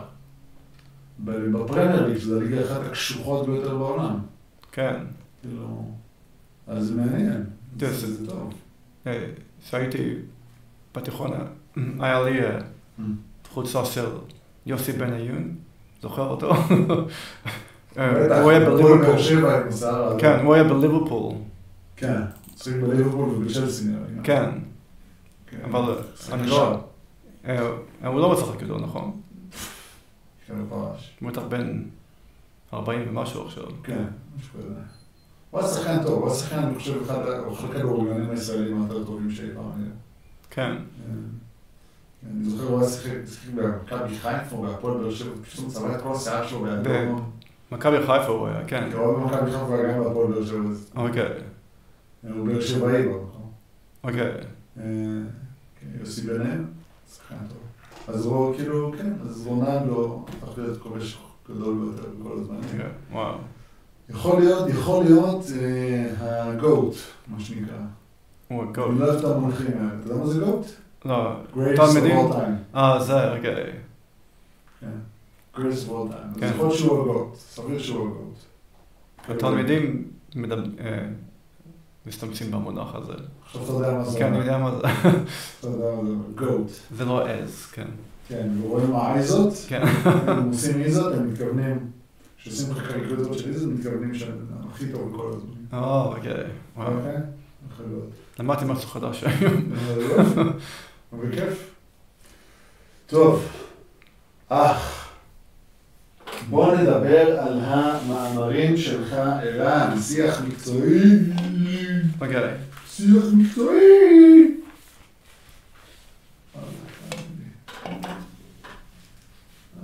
איזה יופי. בוא נדבר על המאמרים שלך. בוא נראה, אני קראתי את שניהם.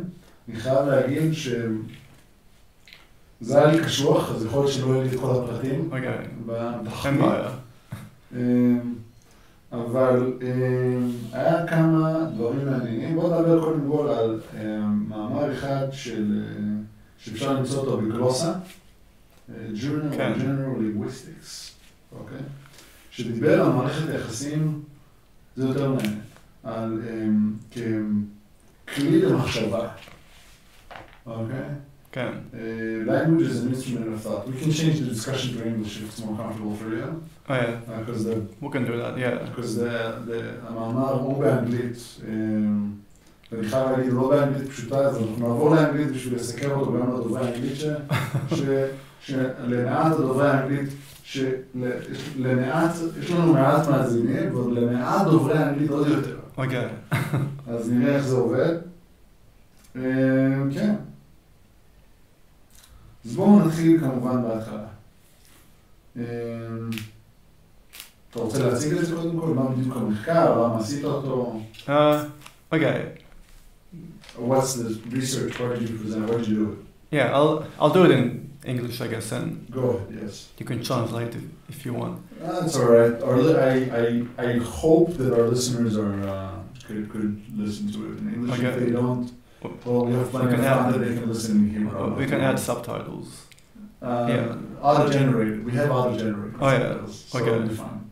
Yeah, so um, the first thing um, to notice, I think, is what what is meant by language. So there's two understandings of language. One is language is a, is a natural language. Um, so, you know, English, Italian, Hebrew. So that's what's called a natural language. But it, in this sense, in my article and in my work, um, language refers to like the mechanisms in, in the mind um, that make language possible.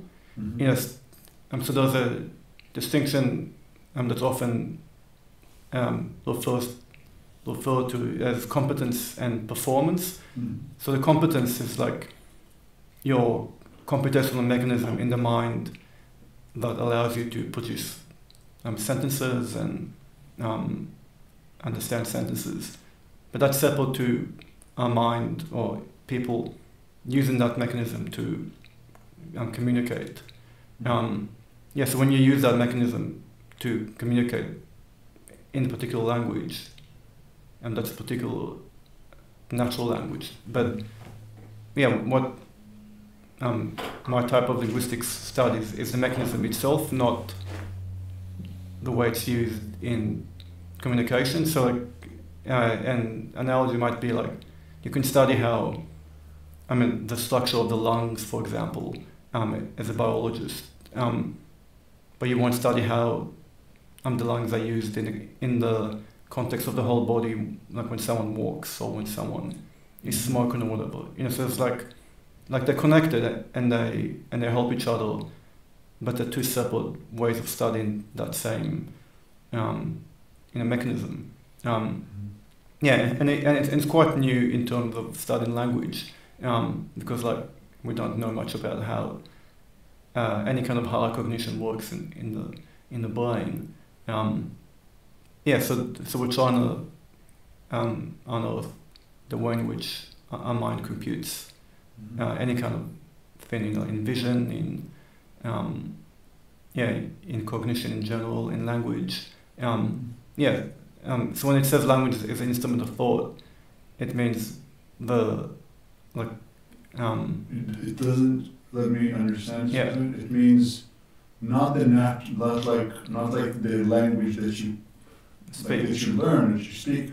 It's more of the way that you use it in order to display what is what what is your like your thinking process, or to express it to other people in a more profound way.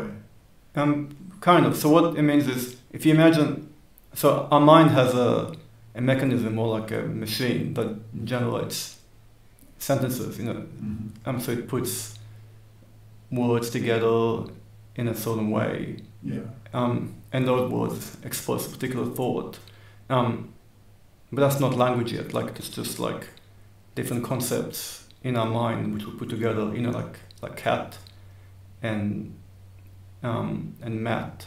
You know, like we put together and we, and we have a, a thought. The cat is on the mat. But that's not a language yet. Like that's just in our mind, and we just think about it.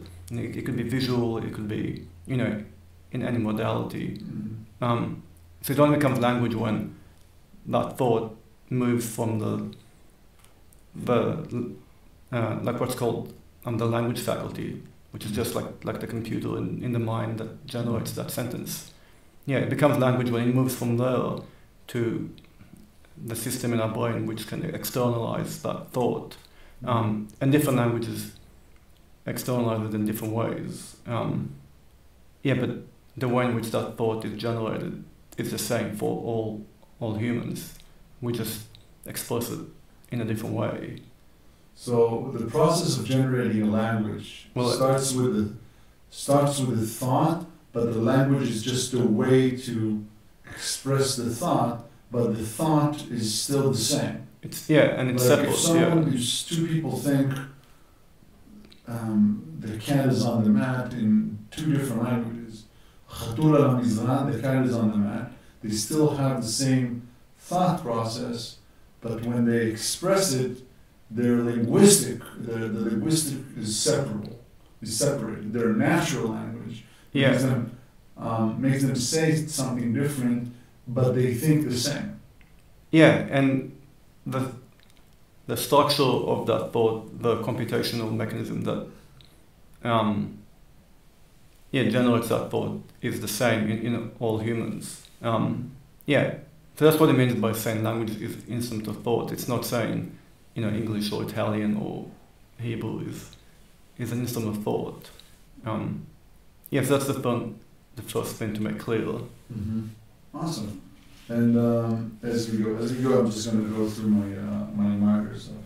So, Yeah. um, you said, yeah, the underlying mechanism of language comprising of expression structure, like we're just looking for, like the let's that's Yeah, structured hierarchy and uh, recursivity, uh, recursivity, recursively. Yeah. recursively, provide perspective in the form of concept chapter of the world, for, for it is only via language that certain perspectives are available to us in our thought process. Yeah, Um, so one of the main things that, like the language faculty that I was talking about, so the computer in our mind that puts thoughts together, like one of the main things that it does is, is allow us to have thoughts which are different to animals. You know, so like, um, so we know via evolution that we share a lot of thought with animals, like with chimps and, you know, like, yeah, monkeys or dogs even or, or whatever. Um, yeah, but what's unique to humans is that we have this mechanism that can put all those concepts um, together into like a, a sentence-like thought. Um, yeah, so there's been lots of studies with um, higher primates and birds or even, and they've tried to um, figure out if, if animals can think thoughts which can be expressed in a, a sentence, you know, so as opposed to like cat. You know, let's if you imagine like a, a cat and he goes to like he, he sees a hole and there's a mouse there. Like the cat can walk out, you know, like there's a mouse there and he goes and runs towards it. But um, there's been uh, um, studies to see whether that cat can think a thought that can be expressed only in a human language sentence.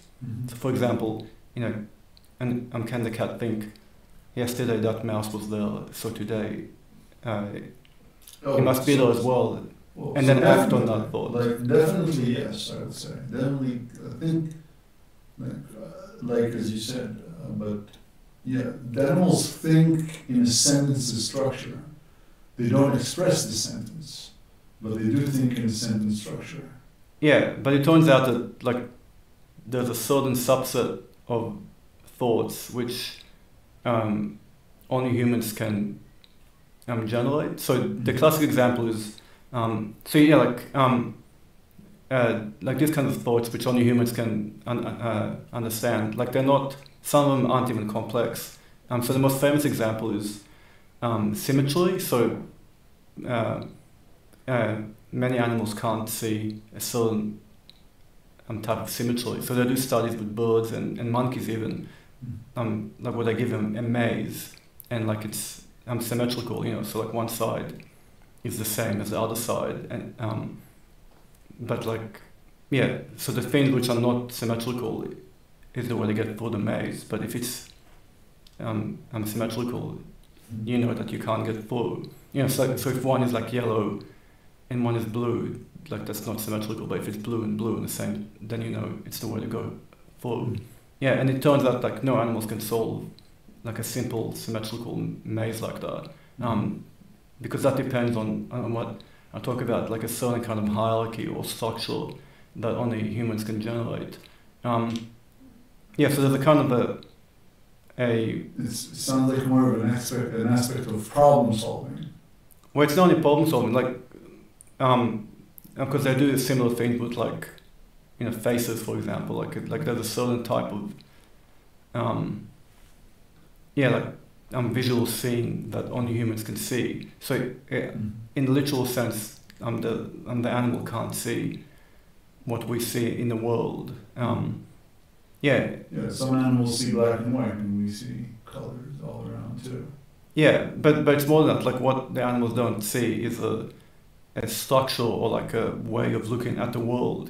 You know, it's like yes, we can conceive of the world in terms of of tense, for example. You know, so like yeah, we can tell a story in our mind that has like a a plot from like the past to the present to the future, and, and we can act on, on, on those understandings. But it turns out that yeah, animals can't do that in the same way. Like um, they can plan ahead um, in specific contexts, but if you change that context, you know, it's like I, I'm so I'm certain kinds of birds, for example, um, yeah, know how to like they'll remember say like you know like 50 places where they put food and they can plan ahead and they know which you know like type of food is going to go off first and they'll go and eat that food first. But then if you, if you put them somewhere else like you know instead of it being in their own habitat you put them somewhere else then they, like they can't do anything. Whereas like with humans it's not like that. Like because all of our thought is is internal and it's not bound by the environment. You know, it's like we can do it um, you know, with like blocks, or we can do it on paper, or we can do it. Um, yeah, so it's kind of like, yeah, So our thought is generated like and from the inside, and we use it to act on the world. Whereas in the animals, it's reversed. It's like, uh, so we're be, we're able to reference, I would say. So if we can solve a problem in one place, we solve Yeah. it in another. It's not, not the same problem, even a problem that is a little bit similar mm, or symmetrical, we can solve it.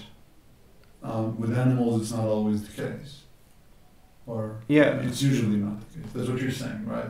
You get it right.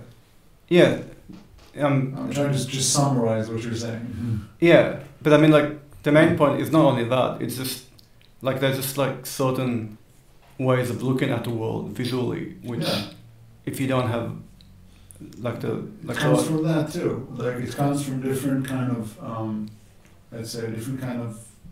Uh, maybe I don't know. I'm just I'm good. I'm I'm shooting at the dark here. okay, So maybe it comes from several like se- several aspects of psychoanalysis. One of them is the way they view the world. mm, Okay, could be like that's definitely one.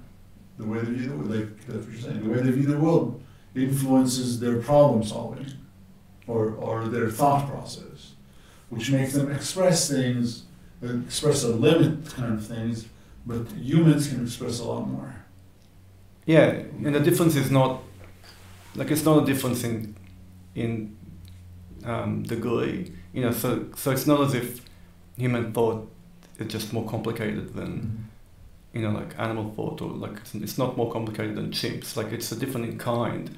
So there's like a, a, a specific kind Mm. of way of looking at the world, which um, yeah, is only allowed uh, um, if you have this, you know, like, um, type of computation in, in your mind. Mhm. Um, yeah, and you know, only in the last 10, 20 years um, have we kind of yeah worked out that it, it's it's the same um, mechanism that's responsible for language as well. Which I, I think it brings me to another question here. Like the thought process, the thought is the same, but is being expressed in a different way. Yeah, But which brings it to a more basic uh, perspective. What hap- What happens when the thought is not always the same? Because when you come from a cultural background, from a different cultural background, yeah, it would cause you to, um, like, it would inevitably make you think in a different way. yeah. Okay, and that would influence on the type of language you use. It So will, it's but more broad. What I'm saying. yeah, but that that doesn't mean that if that same person goes and live in in a different culture that they can't understand that other culture. Um, Yes, of course. Yeah. So there's no doubt that your um, society and the culture um, influences the way that you speak or the structure of your language. But the question is what comes first? Like, if you didn't have that culture, will your language, um, and uh, I mean, would your thoughts be as complicated and um, uh, you know, complex um, in the same way, and and it, And it is. yeah, If you have what, so what I think is if you have, what you're saying, if you had the same culture, the same thought, expressed in a different language, it would still be the same. the same thought, yeah, Same thought, like it would still be the same thought, just expressed in a different language. yeah, because this is coming from like there's a big debate in linguistics and sociology and anthropology about whether um, languages influence thought in particular ways.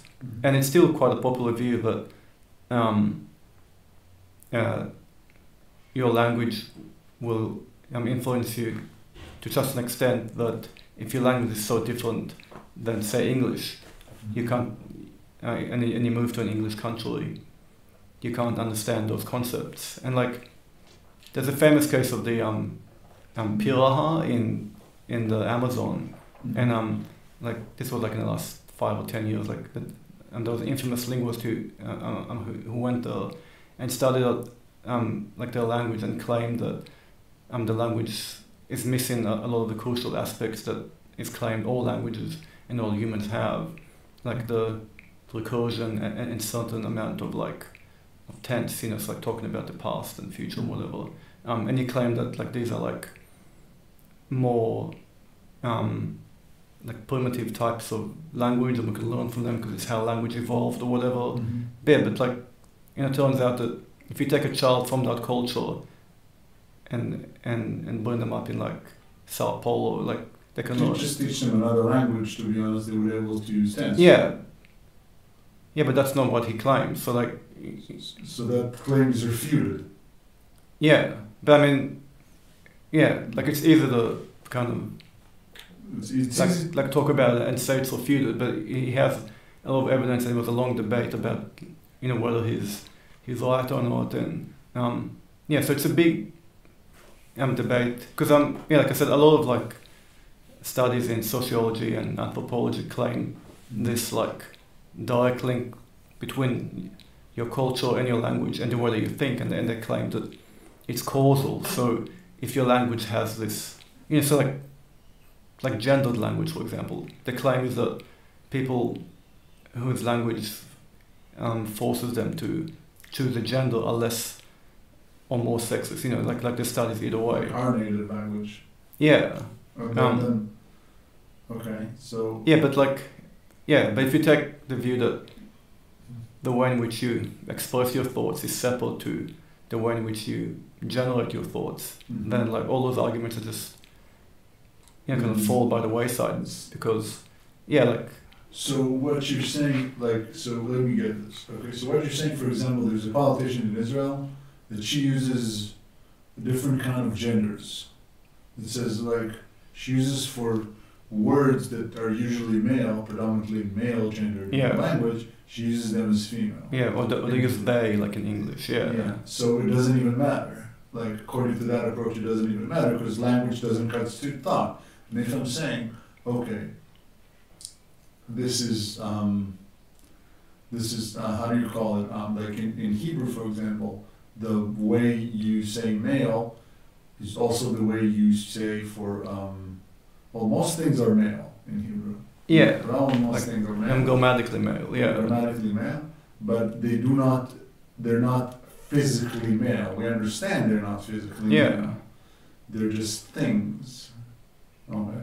So the thought process that brings us to use the language um, is is just it's just separable. We don't think we don't mostly that approach says, okay, this is how I express this. It doesn't influence what I actually think. Yeah, okay, which it kind of refutes a lot of claims that um, says that okay, everybody uses because we use mostly male, predominantly thing, then our society is macho and and, yeah, and maybe their society is macho and um, sexist and stuff like that, but language it's not because of the language. yeah, and quite often it's putting the cart before the horse, so to speak. So like, like the reason why people act in a like a sexist way is not because of the language. Like like they act in a sexist way because of the like the general social context of like you know like a sexist um, society or like you know like um, laws in the country or whatever. Like, like there's so many other reasons why. Um, and grammatical gender has nothing to do with it. And in fact, like many languages have more than two genders, so like it, makes that argument, you know, kind of nonsense anyway. You know, like some languages, I think like like Icelandic has like five maybe, or, or, or Turkish or something. You know, so like yeah, like um, grammatical gender has nothing to do with male or female anyway. Um, and, and German has three, has like neutral, uh, male and female. Mhm. Um, yeah, so like, yeah, um, those kinds of arguments are just like one example of how people think that the structure of language influences our thoughts, but when, like when, when you actually look into it, it turns out it's not the case at all. So even if we learn, uh, actually, the way we teach language is in an external way. We can't teach an internal way. We can't teach language in an internal way. Well, depends what age you are, though. Like that's the other thing that's coming out of this research. Like for children up until about age eight or nine, um, learning a language is, is automatic, and, and they even have a technical term for it. It's not learning; it's Acquiring. acquiring. Yeah, Yeah. and and it's it's like it's literally automatic. Like as long as they get a social input. Um, But when I say external, I mean that they need the input. They always need something external. Yeah, but like it doesn't have to be formal at all. Like if you just speak to them, say a few minutes a day or whatever, or, or even like if, if they're just like around, you know, because in many cultures you're not supposed to speak to kids until age five or something, you know, because it's like, um, I actually read a research where they said they, uh, on the linguistic use of parents and adults with kids. hmm, So what they do, they speak to their children, but they speak in their level and a little bit above. yeah, it's called motherese. Yeah, Yeah. yeah, like like that's been like dispelled as well because um. Yeah, like there's literally nothing that you can do or, or not do to get a child to not learn a language. It's the same as as walking. You know, like it's, it's like it grows in the mind, like and it's been shown like neurologically, like as long as there's like a, a minimum um, level of input. Um, Yeah, sorry. Now it's very important you said that a child will always produce language. Yeah, But before like- puberty. Yeah, Before like puberty, yeah, but like there was uh, a child, I think, in the U.S. that was locked up till she was seven. yeah, that's the yeah, Yeah. Jeannie, the famous yeah. case. Janet yeah, sad case. case. Yeah. Yeah, so the, I think the beautiful thing is that even she was locked up till seven, she was still able to produce language afterwards, even though it wasn't very grammatically good. Yeah, but the interesting thing is, she, I mean, like that case is controversial anyway because like she may or may not have had other cognitive problems. But yeah, putting that aside, um, the interesting thing is that um, she um, she could never develop fluency at all, you know, even in age forty or whatever. Like she was always as if her first language was always her second language. Like she could never, because um, and the reason is like um, she went past like what's called a critical period, which is about seven or eight. Um, if you don't, you know, get normal language input, you know, by that age, Mm. the, um, the mechanism, the mechanism in the mind, um, just switches off, and then it becomes a different way of learning. It's not automatic acquisition anymore. Mm. Um, yeah, and there's many cases like that, like Mm. you know, um, positive ones. So, for example, there's a famous case in Nicaragua where, um, like, there was a, a school for deaf children, and at the time, I think it was like the 70s or the 80s, people believed that like, you know, deaf people shouldn't be spoken to because they can't hear anyway. And what ended up happening was like, like this group of 20 or 30 kids um, came up with their own sign language, and and it was studied by linguists, and it was like because you know sign languages are identical to spoken language. Like and the only difference is like it's expressed via sign. But like all the grammatical features you know tense um, you know like um, complexities are um, identical to spoken language. And they came up with their own language um, because like you know like each child interpreted you know because they were young and was unconscious. So each child interpreted certain signs as as um as a, as a word and then they kind of like it was like, like a feedback loop. Um, yeah, and and or like like the cases were two, you know, um, cousins came up with their own language, and um, yeah, so like the mind is just hardwired, and it just Mm. expects that a certain um, type of input is language, um, and, and just builds up a um, like a system of language in the mind because it's mostly innate. Um, like yeah, like most of the features like that we see in language is is fully computed or like you know it's fully like it's innate in the in the mind and like it, they just kind of switched on when you get all the input. Mm. Um, yeah, like like we don't find it in the environment or in the speech. Um, I, I find that like I found that so interesting because you know sometimes you like parents they have videos of their children mm, well they of their children in the kindergarten and they're interacting with one another better than they would interact with them. Yeah, which I found like which relates to that the, the case that they would like they would produce language and their own special language too. Yeah. The most interesting thing as well is that like there's very uh, um, specific stages that all kids, like literally all kids go to across all languages. and you can, and you can work out vaguely on what age um, they can form past tense, on what age um, like their mind um, can accept correction. So like, like that's the main thing. Like so up until about age three or four, like it makes no difference what you tell to the child. Um, like uh, um, their mind is not wired yet to accept correction. So like for example, like and there's heaps of fun examples. Like like the funniest one I found is um um, so what happens is like, you know, many linguists um, study their own kids and they record what they say and like, so you have like a body of like five years of child speech and they study like, you know, like what the child knows at particular stages. Anyway, so like up until about, I think three or four, uh, no matter how you correct the child, um, like it'll never work, you know, because they're not at that stage anymore. And- the famous case is, um, like there's a child talking to um, her mom, and she's saying, Mummy, Dolly hit me. Um, no, sorry, the child says, uh, Mummy, uh, Dolly hitted me. And, and the mother says, No, Dolly hit me. And the child says, You too? Oh boy, Dolly's in trouble. You know, so like, yeah, like the um, language faculty of the child wasn't, you know, switched on that um, you're allowed to get corrections yet. You know, so for her, like that wasn't a correction, like that was just a statement about about Dolly. And there's heaps of, of examples like that where, um, yeah, like like if a child can't form past tense yet, um, like there's no point of There's no point of teaching them the past tense. yeah, like because they haven't gotten to a, a, a lot like a point yeah, the, neurologically to a point where they can Yeah. process, process something that not something wasn't but they just can they can process something that happened in the past. They can just put, can't put it in the right words yet, and they can't accept correction yet because they're not yeah. in a self-critical stage. And it's the same like with walking, for example, you know, because like language is biological in, in, in the way that anything else is. So like, you know, parents think that if you help like the child walk and you hold them up and you move their legs, like they'll learn uh, walking faster or better. But like, it, it, it's completely irrelevant. Like, um, yeah, and walking is a, is a reflex that just grows neurologically in in every human child, in every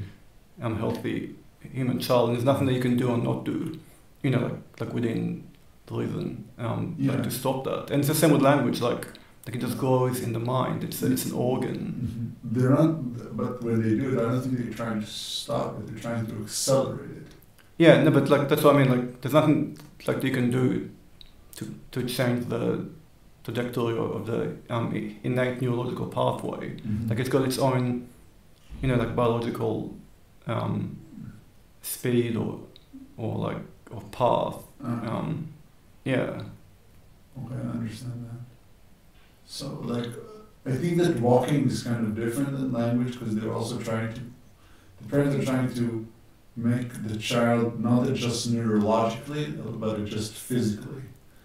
And, and maybe maybe it is a little bit relevant to language because you know like we spoke about animal communication earlier Yeah. like we know that the animals have concept of sentences but a lot of animals can't just pronounce sentences.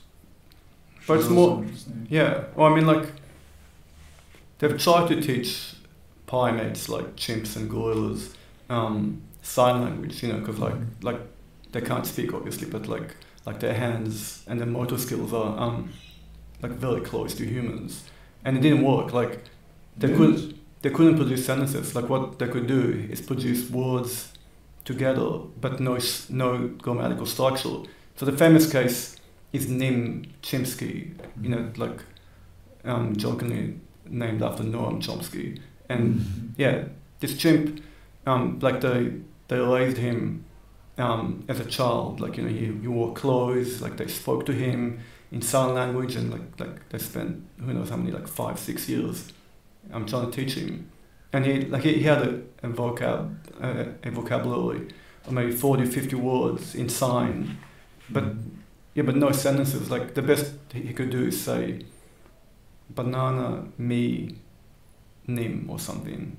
Um, Mhm. yeah, but it turns out that um, they're not sentences. Like, you know, sentences is when you have um, an an event which you're describing, or a noun and a verb, or a proposition, or um, and yeah, no uh, animal can um, generate that or um, understand it. Mhm. Okay. How did you get to that understanding that, um, what kind of research have you done to get to the end? Like, I know what kind of research have you done, but I'm still asking. Yeah. Have you done to get to the point where you concluded that the, the thought process is different, is, the thought process is different, is separated from the language process? Not Um, separated, but, um. yeah. Well, I mean? Like, yeah. you well- the, the language is just a tool to express the thought, but not the thought itself. It doesn't influence the thought itself. Yeah, well, one way is by looking at. Um, so a, a lot of my work has been into how uh, sentences are, generated. You know, so like what are the um, the elements of of the sentence, how they're generated, um, like what features do uh, concepts have, and, and how they join together to make complex concepts and and then propositions. Um, yeah, and it turns out that there's a lot of um, yeah a, a lot of work showing that um, our language faculty um, takes um, concepts which we share with animals um, but puts them together in, in new ways. Um, yeah so then if that's one element you know so like um, like we obviously evolved from um, primates and so we must share a lot of our cognition as well. Mhm. so a lot of the concepts which we use in, in language um, just come from um, the primates, but like they just joined in a new and creative way. Mhm. Um, this is unique to humans. But then the other side um, is because we know that chimps don't have like the way to express these concepts, um, and because we know that we share those concepts Mhm. with the chimps, we know that um, language as a communication device has to be separate because if we share it with chimps, and if teams don't have language, then you know, like like language as, as a tool of communication can't be what is responsible for those um, concepts. Mhm. Yeah. Is that what you were asking? Sort of. Um, I think I did, but uh, I'm not even. Sh- I'm not even sure uh, Okay. that, that actually answered it. Um, yeah, I think I think that answers what what I was what I was asking. Um, maybe we should continue to the next one. Okay. See how it goes. Okay, the next one. I, it wasn't as interesting, but I read it more thoroughly. Okay. I'd say. Um, yeah, it starts with, um, well, it starts, it's called uh, The Creative Aspects of Languages and Implication for Linguist Science. Um, Hmm. So, what kind of uh, creative aspect does language have, I would say? Start with that, because we had, like, this, first of all, we need to define that before, um, Yeah. What's, what's a creative use of language? Like, the one I thought of is forming new sentences usually. because there are endless. That's what you wrote, I think here. Because there are endless amount of sentences. Yeah, it's, And it's just the way you form a sentence me- means makes it creative. yeah, and I mean, yeah, creative in this sense means that. Um, so the best way to understand is if you compare it to communication systems of animals. Um, in animals, the quote unquote words they use, you know, like like say like um, um, like certain birds have like different calls for different types of predators. You know, if like a, a um, like a, a leopard comes or, or like a fox or something, like they have one call, but if they find food, it's some other call. But those like that quote unquote language is very connected to the environment and it's caused by the like like the utterance of the bird is caused by the like visual seeing of a fox or or type of food. Um, but in human language, it's not like that at all. Like we don't need anything in the environment to cause us or to allow us to um, um, produce an, an utterance. I could talk about an elephant, even though like there's no elephant here, or I can talk about Mhm. you know like something that's uh, impossible or um, or like like never happened or happened in the past. Mhm. Um, yeah, so it's creative in that sense. Um, and the other word it's creative is that um, we can understand um, sentences which is never um, that we've never heard before, and, and we can produce sentences which we've never heard before. And, and quite often what we say is new in the history of the language, you know, because we talk in, in pauses and we make new words up and like we use verbs as nouns and nouns as verbs. Mhm. Um, you know, it's like it's like continuously creative, um, in, in a sense that we can make up new ways of talking about the world. it, re- it renews itself, not renews, but it, it develops. Like you said, like you quoted another researcher, I don't remember which one. Well, that's the famous Descartes in the 17th century. Descartes. he, he talks about philosopher. yeah, I René Descartes. Yeah, yeah, in the, I mean, um, the uh, 17th century. Yeah.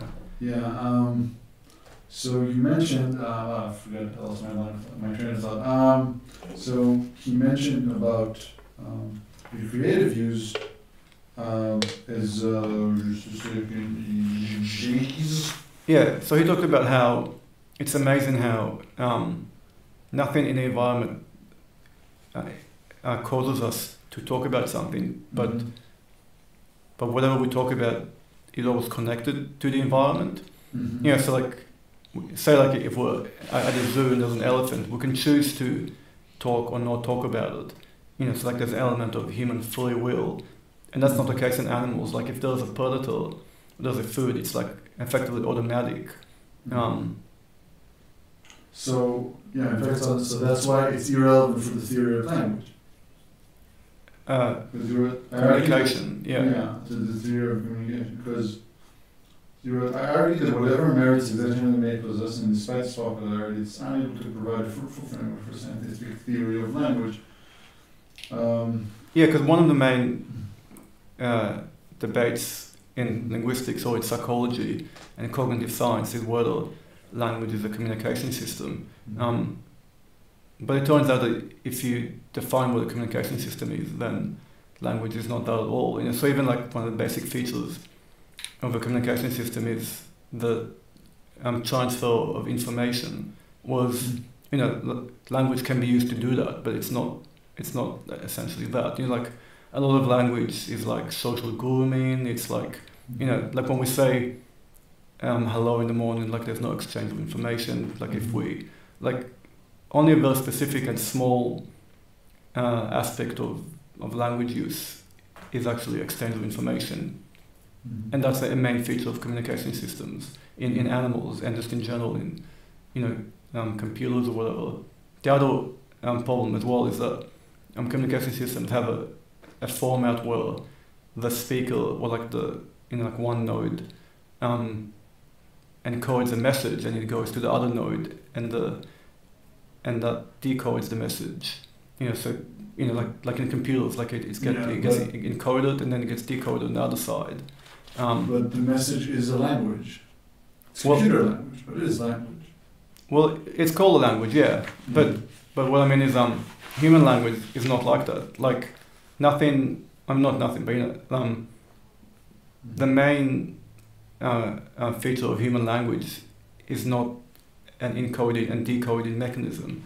You know, like like what we know is when we talk, um, like what happens is um, like it's called the um, inferential um, uh, model. So instead of of me decoding a message and put it into speech, and it going in, into your brain and you decode it, like what happens is um, people give evidence for what um, they mean, and then um, um, so the speakers do that, and then um, um, the healers use uh, um, that um, information to uh, infer what they mean, and only one of the, of, of that uh, collection of, of, of evidence is this is the sentence meaning. Yes, um, yeah. So like um, uh, like you would use like your background knowledge, you would use like the context of the situation, Yeah. like like you would use what they used to do with their hands, their face.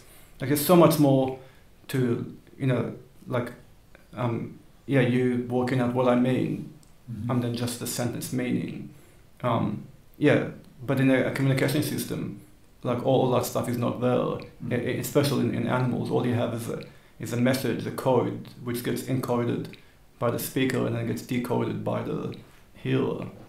Mhm. So it influenced from basically two things. It's not just it's influenced by not just the inner function, but also the um, the structure of the environment around you. I'd say. In the communication system, it is Yeah. yeah. but not in the case of human language. Like what because it's the opposite. So what happens is we both have a an internal mechanism Mhm. um, that creates thoughts, and then you know it's like uh, yeah, I create a thought and I externalize it, and then you use uh, um, like a, a wide array of evidence, only one of which is the sentence meaning to work out what I'm trying to tell you. You know, yes, you use like your background knowledge, like what you know about language, communication, or whatever.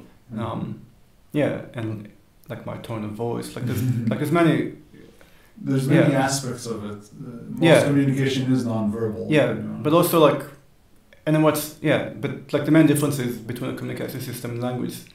Yeah, so once um, I give you all this evidence, you know, like like most of it is unconscious, but yes, so once you get all this evidence, um, like you don't decode um, the message. Like what you do is you generate in your mind a particular thought which you think fits the evidence, Mhm. and that's how you, and that's how you uh, understand. Mhm. You know, so that's why it's called internalism because like like what we do is like I generate a sentence in my mind and you generate one in your mind which you think is similar to what I've just generated um, and you use all this kind of evidence to try and generate different ones to like, I'm trying to work out Mhm. um, what I mean but, but but yeah like all the like the main things are happening internally Mhm. um, and there's nothing like outside like some content which I'm somehow like you know like I'm transferring to you like like you already have this but Mm. all, all I'm doing is giving you evidence for what I mean and I kind of like I, I trigger it in your mind or like I like I bring you to understand it. But there will always be a gap of interpretation. yeah. That's the problem with yeah with um using language for communication. Like that's a a um like a main type of evidence for why like the function quote unquote of language is not for communicating because um like there's so many problems with using language for communication like ambiguity like um you know like yeah missing parts of the sentence or whatever um yeah, was like you can't generate an, an ambiguous um, sentence in your mind. You know, like like the classic example say if I say, um, uh, Bill said that he saw John yesterday. Like that could mean either yesterday Bill said that he saw John or um, uh, Bill said that he saw John yesterday. You know, you know, so either he said this yesterday or he said today that he saw someone yesterday Yeah. you know, so like it's a like it, like it's a simple sentence and it's ambiguous, but like like when I generate it in my mind, it's not ambiguous. Like I know what I mean. Um, and if you generate it in your mind, like you know what it means. Like you, You know, you can't I can tell you what I understood. Yeah, That he said today that he met the guy yesterday. yeah. So there's only one meaning which is generated. Yeah, Yeah, Yeah. like so you can't confuse yourself. Like like you always know what you mean. Like it's never ambiguous. Mhm. You know, so that's yeah, like like one more type of evidence as to why Mm. like the thought and the meaning is generated first, and then o- o- only later you may or may not um, Mm. yeah try and externalize it or communicate it to someone else. Also, another thing that I found really interesting in what you wrote is your um, is your anal- analyzing of uh, Horowitz's uh, um, Oh, the use theory of meaning. Yeah, Yeah, the connection. Uh, the well, the basically the connection between sentences and words. yeah, like the connection between uh, words to co- to construct a sentence um, that you have to have the basic like when we think about a language we need to have the basic chunks of a word in order to formulate a sentence but then the Mm. sentence can influence the meaning of the word but it's not as as um, as strong as the meaning of the words themselves yeah. uh, to formulate the sentence. Yeah, I mean, people like him don't think that a um, grammatical structure in a way that um, I've been talking about. Yeah, um, so he thinks um, the word you, you get meaning is, is first for like from um, um, you know from use. So like like the more they use words, um, like the more they get used to like using say like blue when when you see blue objects, and like that gets kind of ingrained in your mind somehow like a like st- um, statistical um, you know like influence. Mm-hmm. And he says, yeah, like, and it's the same. He, he thinks for sentences, like there's, like kind of laws of um, uh, statistics. He says you can find that shows you know like which words are used in which positions. You know, so like like we put verbs in a sentence in this position because like we've heard it so many times, and Mm-hmm. um, yeah, that's what he claims. But like, yeah, um, first of all, like, like there's little evidence for that, and the um, evidence for the other side is so like overwhelming. So even you know simple things like um, in um, grammar, like like what's called uh, anaphora. So if if you say like um, in his study, John likes to sit, you know, like you know, um, how does a child know that his refers to John? Like no amount of me telling you that will ever teach you the meaning, and and no parent would tell his child, you know, oh you you know he's in this um, structure, you know, like that always refers to the noun, you know, to the pronoun. Like it's never um, uh, explained like that, A- and yet kids pick up, you know, all these grammatical um, uh, features uh, immediately Mhm. which shows you that it can't be like an aspect of use or or find it in the environment. It shows you that it's somehow inbuilt in our language faculty and it's just innate. And yeah, which makes the external way kind of redundant.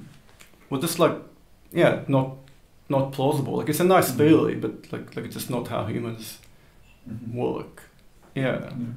Humans don't. Um, so if we put it in simple words, the internal approach of language versus uh, in regards to the external approach of acquiring language, Yeah. how would you make it? How do you explain it simply? I would say. So the main claim of the externalist camp is that the main things that kids learn in language is not in their mind. Is actually it's, it's in the environment. You know, so that um, they can work out what a verb is or what the sentence structure is. You know, um, so they can work out, um, for example, that in English, like we say, the ball was kicked was like in like Japanese, it's the opposite. You know, like Mhm. it's like the word order is opposite. Mhm. Um, yeah, so the, the externals come, it's all in the environment, it's all in the speech which, which the kids hear, and like they just work it out. But but the um, internals claims, you know, with like studies and a lot of um, experiments or whatever, that um, like that can't be the case even in the most simple of of grammatical structure. Like, like there's way too much variance in the um, in the way in which um, yeah, speech is directed at kids, and, and kids learn words and sentences and, and um, grammatical features way too fast for them to, you know, like be working out and looking for clues in the, um, Yeah. in the in the input, and it, it happens very subconsciously. Yeah, but also way too fast. So like, for example, um, like the notion of a verb, you know, like like a doing word or an an, an event, um, like you can't look for that in the input unless you know what it is first. You know, like, like that's the way science works. Like first you have a hypothesis, and then you go and look for it in, the in the world. But but if you don't have the hypothesis. Like there's no point looking in the world because like, like you don't know what you're looking for. and it's the same in language. Like if you don't have like an internal sense of what a verb is, then like you, you, you can't find it in in the world. And it's the same vision. Like like the notion of a, a vertical line and of depth um, depth uh, perception Okay. is is innate because um yeah like you can't learn it from the input because it's not there. It's a it's li- it's like a to perspective that yeah. our mind generates and you know like yeah and b see it in a different way and, and whatever like um yeah so like just from first principles like it, it like it, it doesn't make sense that all these um, features of language would be in the world in the in the speech input. So, would you teach aspect of these language, like language structures, artificially?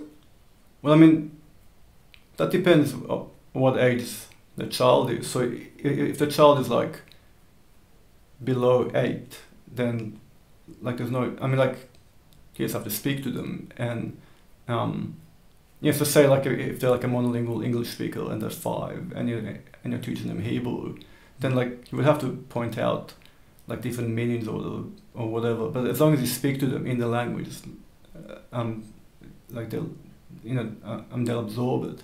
Mm-hmm. yeah, but if they're 10 or 11 or whatever, then like you have to do it um, consciously and uh, explicitly, you know, Mm-hmm. because the mechanism in the mind is switched off, and, and now it- it's no, it's no longer like an automatic language faculty Mm-hmm. um, acquisition process. It's now it become a, it's become like a puzzle, like a, like learning how to play chess or something or whatever. I mean, like I'm exaggerating, but like you know, it's it, it's- it's changed. I don't think it's exaggerated at all. Like, it's not a competitive, like, it is, yeah. Yeah, like like it's become a like a different task for the mind. Um, Which evolves to different development too. mm, Like, what I was wondering that, like, when I read research about uh, bilingual children, yeah, only for example, that they have they learn different systems of language, which evolves the language structure, the language center in their brain, which makes them more well makes their language center more elaborate, which allows them to acquire diff, uh, the other languages and to um, catch up um, the gap that they usually have as kids later on. yeah, Okay, which I found I found curious. yeah. And there's lots of evidence that they're like they're better at planning and um, you know just like general cognitive tasks. And I mean, like who knows? Like you can't do experiments on humans the same way they can do with animals. You know, so like you, you can't like you know you know, you know have a control group with like you know 20 kids who you give no language to and you have 20 kids who do have language and see what happens. So a lot of these studies have to be taken with a grain of salt. Um, but yeah, like there's no doubt that yeah like there's a like a difference in bilinguals which I think is more because like they're just self-aware of many issues and many uh, aspects of language. So like this makes it easier for them to learn any other language or or just be better at Mm. like life quote unquote because like like they're kind of like they're self-aware you know yeah so they're not kind of like unconsciously doing things like they're kind of yeah like they have a second perspective from which to view the same um, event or um, yeah something um, that happens to them Mm-hmm. It's interesting. Okay, we've already been talking for two hours. I don't know if you Okay, wow. noticed, um, but it's all right. Um, well, um, yeah, I think I would continue to. I I have more questions to ask and more figuring out things to do. yeah Wonderful. talk about for days Yeah, we can talk about languages for days and asking you to explain things for days, and maybe I'll figure them out, maybe not. But man, this w- wonderful, I have to say. Um, oh, thank you. Uh, thank you. Thank you. Uh, we're not closing up yet, so okay. we're just getting to. Um, we're going back to nonsense. Okay. After we started with the jokes, so we're just going to change the atmosphere for a second. We're going to go back to nonsense, and we're going to go. Um, we're going to go to advice. We're doing advice sections. Okay. Okay. It's very different from what we did now. Okay. Okay. Um, so yeah, so we start with advice section. Um, and we're gonna transfer back to Hebrew if you don't mind. Okay? אז אנחנו נעבור חזרה לעברית, אוקיי. לתוך ה-advice section, לתוך העצות. אנחנו פשוט לוקחים את העצות האלה מאתר ישראלי, והפודקאסט שלנו הולך כלל בעברית, אז פשוט זה יותר קל עם זה. אוקיי. כן, אין בעיה. כן, אחלה. אז נגיד, נתחיל עם הראשון. אה, אה, נתחיל עם זה. לימוד שפות, איך לעשות את זה. בדרך כלל זה עצות שאנחנו עושים כאן הן מאוד אה, פשוטות לענות, אני אוקיי. חושב, ובעיקר כן. בדבר שאנחנו כל כך מקצועיים בו. היי, אני בן 13, מגיל קטן מאוד, נורא התעניינתי בשפות תרבויות אחרות. אני לומד 12 שפות במקביל. וואו. אה, כן. אה, אבל כשאני אמור ללמוד, אני לא מתכוון מסרטונים, כשאני לומד, אני לא מתכוון מתכוון מסרטונים ביוטיוב אני- או מהאינטרנט. אני מזמין שניים, שלושה ספרים ללמוד. השנה כמה ספרונים באותה שפה על מנת לתרגל, ברמה שבזבזתי 1,300 שקל על ספרים ללימוד שפות. ועכשיו, אחרי שנה וחצי, אני בקושי מצליח אה, להרכיב משפט בשפה אחת. פשוט הכל התבלבל לי. הבעיה היא שאני מתחיל ללמוד שפה חדשה, אני נחשף לשפה אחרת שהיא ממשיך נורא ללמוד אותה, למרות שכבר השקעתי כסף בשפה השנייה. וככה זה קרה 12 פעמים, מה אפשר לעשות? כמה אה, שפות אתה דובר? אה, חלק אני מדבר עברית, אנגלית ואיטלקית, אבל שכחתי הרבה מאיטלקית, כאילו השתמשתי בזה הרבה. כן. אבל אני, אני מכיר אה, הרבה שפות. אוקיי. אבל לא יודע, הבעיה זה שלומדים שפה חדשה, אה, בהתחלה הכל חדש, אז הכל עובר מהר, כי אתה לומד הרבה מילים חדשות, אז, אז זה נראה כאילו אתה לומד מהר. אה, ואז אתה לא, כאילו שאתה עובר את השנה הראשונה, אז זה מתחיל להיות קשה, כי זה כאילו עשית את כל הדברים הקלים. ואז אז, אה, יותר קשה ללמוד את, ה, אה, אה, את השפה, כי זה אה, מתחיל להיות כאילו, מסובך. וגם משחק זיכרון, אה, צריכים לזכור איך אומרים את זה ואת זה, ואין לך את ה... כאילו, אה, זה קל יותר שאתה, מחבר את השפה שאתה מכיר לשפה החדשה, אם זה רק מילים, אבל אז שזה אה, מתחילים לדבר עם אה, משפטים, אז אתה חייב להשתמש בשפה החדשה, אה, ואז זה קשה יותר, אז זה נראה כאילו אתה לומד פחות מהר, כי זה יותר קשה, אז צריך כאילו, להתמיד. כן, כן, זה הבעיה תמיד. כן, פשוט צריך, אנחנו אף פעם לא יכולים ללמוד 12 ספרות במקביל. לא, לא. פגשתי את הבן אדם שיכול לעשות את זה. יש אה, לא אוטיסטים שעושים את זה, אבל לא... אה, באמת? כן, יש מישהו מפורסם, אה, קוראים לו ג'ונתן, אבל זה, לא השם המ- האמיתי שלו, שהוא יכול ללמוד שפה תוך אה, יום או, יומיים. וואו, אוקיי. אה, מעניין. אבל הוא חולה, כאילו, אה, אין לו... זה הדבר היחיד שהוא יכול לעשות טוב. אה, הדברים האחרים, הוא, הוא לא יכול ללכת לשירותים לבד, הוא, הוא לא יכול... אה, אה, אז כן, זה, הוא כן. אוטיסטי, כן. אתה רוצה עוד אחד? עוד מעט, אני כמעט גמרתי, תודה. אוקיי, אז כן, אז הייתי אומר, בן אדם נורמלי בקושי יכול ללמוד שפה אחת. חדשה, להתמקד- כן. להתמקד בשפה אחת. להתמקד בשפה אחת, כן, ואז לאט לאט להגביר. הייתי אומר, אחרי שאתה לומד שפה אחת, אתה יודע שפה אחת כמו שצריך, אתה יכול להמשיך לבאה, וייקח לך עוד פחות זמן, ועוד פחות זמן, ועוד פחות זמן.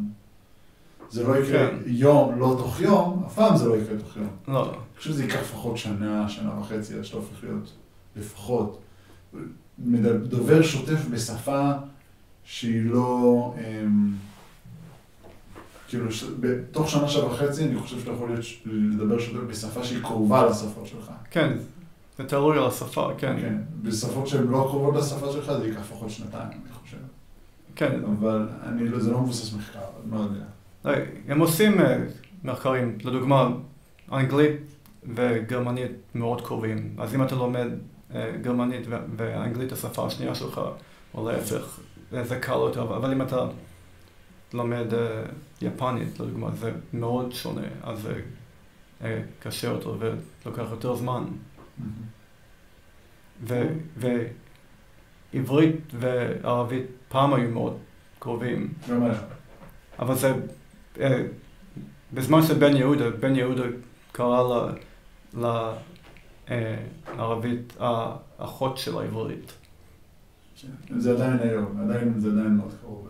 כן, אבל זה, זה משתנה, אתה, יש אה, בלשן מפורסם, אה, אה, גלעד צוקרמן, שמעת עליו? הוא אה, ישראלי, אבל באוסטרליה עכשיו, באדלייד, אה, והוא כתב ספר מפורסם, אה, אה, קצת in cheek, אה, הוא קרא לזה ישראלית שפה יפה, והוא טוען בספר שהשפה משנות ה-40 וה-50 להיום השתנתה כל כך הרבה שזה אה, זה לא, אה, לא כדאי לקרוא לזה עברית מודרנית יותר, כי זה לא דומה, וזה עכשיו אה, שפה חדשה, כמו שיש יוונית ישנה ויוונית חדשה, אז, אז הוא אומר, זה יש עברית של אז, והיום זה שונה כל כך שבוא נקרא לזה ישראלית.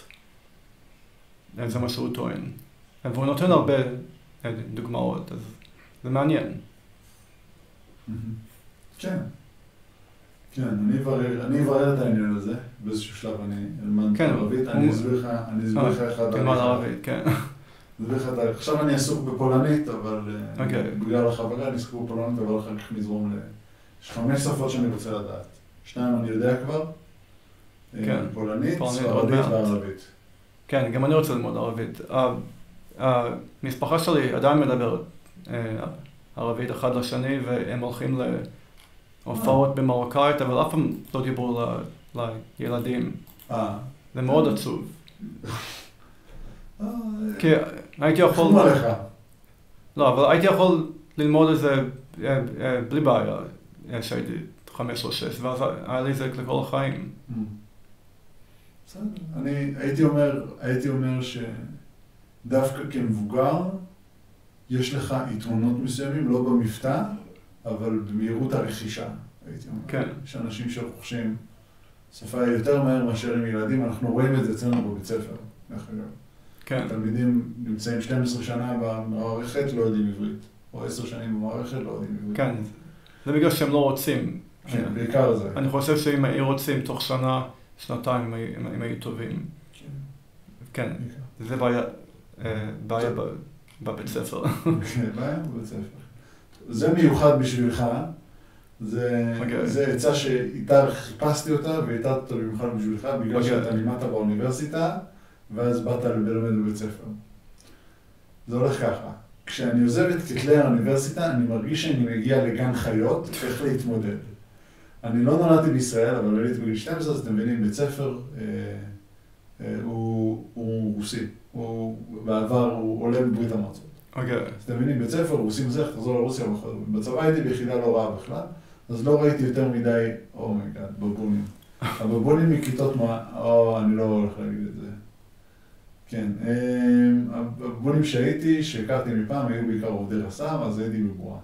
הלכתי לטכניון, שם פגשתי סוף סוף את ישראלי החכם, לא אותם סתומים צעקנים, אלא אנשים משכילים, מלומדים אנשי הייטק לעתיד, פרופסורים וסטודנטים מדענים, מהנדסים ומדענים. סוג של התחברתי לאנשי ידע והשכלה, ראיתי שאנשים שישראלים, זה לא רק אותם בבונים שצורכים כמו חולי נפש בכביש ועוקפים בתור. אז הצלחתי לי שיישאר בעולם האקדמי. ש... אז החלטתי להישאר בעולם האקדמי. הוא מלא באנשים איכותיים שלא מנבלים את הפה קבוע, שלא שמים מוזיקה ברמקול במקום ציבורי, שלא זורקים אבנים על חתולי רחוב, שיודעים לקרוא שירה ולא, מתג... ולא מתגאים בזה שהם לא קראו את דיקנס. אבל מה לעשות, גם אוניברסיטה נמצאת בישראל, ברגע שאני חוצה את השער, אני מגיע לעולם אחר, זה מרגיש כאילו אני צריך לקחת דרכון איתי ולקבל חתימה בכניסה. העולם בחוץ מרגיש לי כל כך לא נוח. הישראלים האמיתיים פשוט עם אחר לחלוטין, חוצפנים חסרי התחשבות. שרי חסרי, אמרו, נימוס בסיסי, חבורה של נערים שנכנסים לחנות בלי מסכות, מכינים כאלה את כל הלקוחות שמעירים להם. אחד שצוחק כמו איזה חמור, ליטרלי נשמע כמו צ... צהילה, נעירה, חביבי. חמור נוער, לא צוהל. אה, הוא גם צוהל, אבל הוא נוער. אה, התכוונת לנעירה של חמור. באוטובוס, כשכולם מסביב צריכים לשמוע מה הוא חושב על הציצי של ההיא, בכביש שאני מפחד לנהוג כחוקי התנועה, זה המלצה חמה. אני יודע שאני נמצא מנסה, אבל אני באמת רוצה להתחבר לישראלים ולתרבות פה. אה, חוץ, אה, חוץ ממספר מצומצם של אנשי אקדמיה, אני לא מצליח למצוא שום שפה משותפת עם מקומיים. חברים שלי, כולם תואר שני, פלוס ידידה של אחד של תואר ראשון, אבל גם היא דוברת רוסית. איך להתמודד עם העולם של בחוץ? אתה מוזמן להתחיל לענות, אני מדליק את האור שנייה. אוקיי. אמ, קודם כל, אפשר להגיד שהבועה של האוניברסיטה, יש אותן בעיות של אה, משוגעים ואנשים אמורים שטויות והם רק עושים את זה בדרך אחרת. זה לא כאילו שמחוץ לאוניברסיטה יש אה, בבונים, כמו שהוא אמר, ובתוך האוניברסיטה כולם אה, משכילים ו, אה, והכל דמוקרטי ויש הרבה בעיות, כי זה, הבעיה היא בתרבות והאוניברסיטה חלק מהתרבות, זה לא כאילו שהם שונים. אז אני לא יודע, וגם תלוי איפה אתה, שאני, כי מדברים על זה גם בסידני, כולם אומרים שבסידני אין תרבות, אין מוזיקה, אין אומנות, במלבן זה לא, יותר. לא, בסידני יש אומנות, מוזיקה ותרבות, אין ספק. אבל. יש הרבה, אבל אה, לדוגמה, אה, Mm. אתה לא תאמין לזה, אין שום רומן אה, שב-60-70 שנה האחרונים שאוסטרלי כתב, שמה שקורה ברומן הוא בסידני, לדוגמה. כולם במלבן, רובם במלבן. ואם אה, הם אומרים את זה על חיפה, לדוגמה, ש, שהיא לא כאילו האב של תרבות, אבל עדיין יש הרבה דברים שם. זה היה, כולם צוחקים על זה, שלא נכתוב משהו אה, על חיפה. אבל סידני כולם חושבים באוסטרליה ש... אה, אה, תראה, אין שום תרבות ואין כלום, אבל תלוי אה, איפה אתה הולך ומי אתה מחפש. אז אה, בכל מקום אה, יש דברים נעימים ו... וטובים. כן, אנחנו גם... צריך למצוא אותם. כן, אנחנו גם הלכנו לכמה מחזות פה בעצמנו, מאוד נהנינו, אפילו איזו הופעה אחת או שתיים של מוזיקאים, כן. מאוד כיף. זה רק שונה פה, כאן זה. הכל אנדרגראונד ו... זה, פשוט לא, אין כל, זה לא כל כך נפוץ, כי פשוט אנשים אוהבים ללכת גם לים. לא, וגם לא חוגגים את זה באותה צורה שחוגגים את זה בארץ או, או במלבן. הייתי אומר בתל אביב או במלבורן, אבל בסדר. לא, אבל בארץ יש אה, צורה של, כאילו, חוגגים את זה ישראלי טוב, עשה מוזיקה, עשה זה, איזה יופי, נשים את זה בטלוויזיה, נשים את זה. כאן אה, אה, אה, אין כזה דבר של חוגגים את התרבות האוסטרלית. Mm. הם חושבים שזה, זה נקרא culture shock פה. אז- הם אז- חושבים שהתרבות האוסטרלית פרימיטיבית ו- ולא טובה כמו האירופאים. אז אולי הפתרון של הבן אדם הזה הוא לעבוד, לעבוד על התרבות מבחוץ. כאילו, זה ברור שהכל כאילו מסודר איפה שהוא נמצא, והבית שלו מסודר, והכל מסודר ונחמד. כן. אבל בחוץ הכל כאוס. כשאתה, הכל כאילו בלאגן. וכשאתה מגיע למקום כזה, קודם כל, אתה יכול, במקום לקבל culture, כאילו הלם תרבות, לאט לאט תעתיק את עצמך חזרה, זה אחד. יש כן, גישה ביביוריסטית שעוזרת בדברים האלה. זה אחד. דבר שני, אתה יכול כאילו פשוט, העולם בחוץ לא נוח לך, תעבוד לשם. תשנה אותו, כן. תעבוד לשם. בדיוק, כן. אני לא אומר, אל תתקע את עצמך באוניברסיטה כל הזמן, כי זה לא יעזור, אוקיי? יש לך בעיה עם הצורה שאנשים מדברים,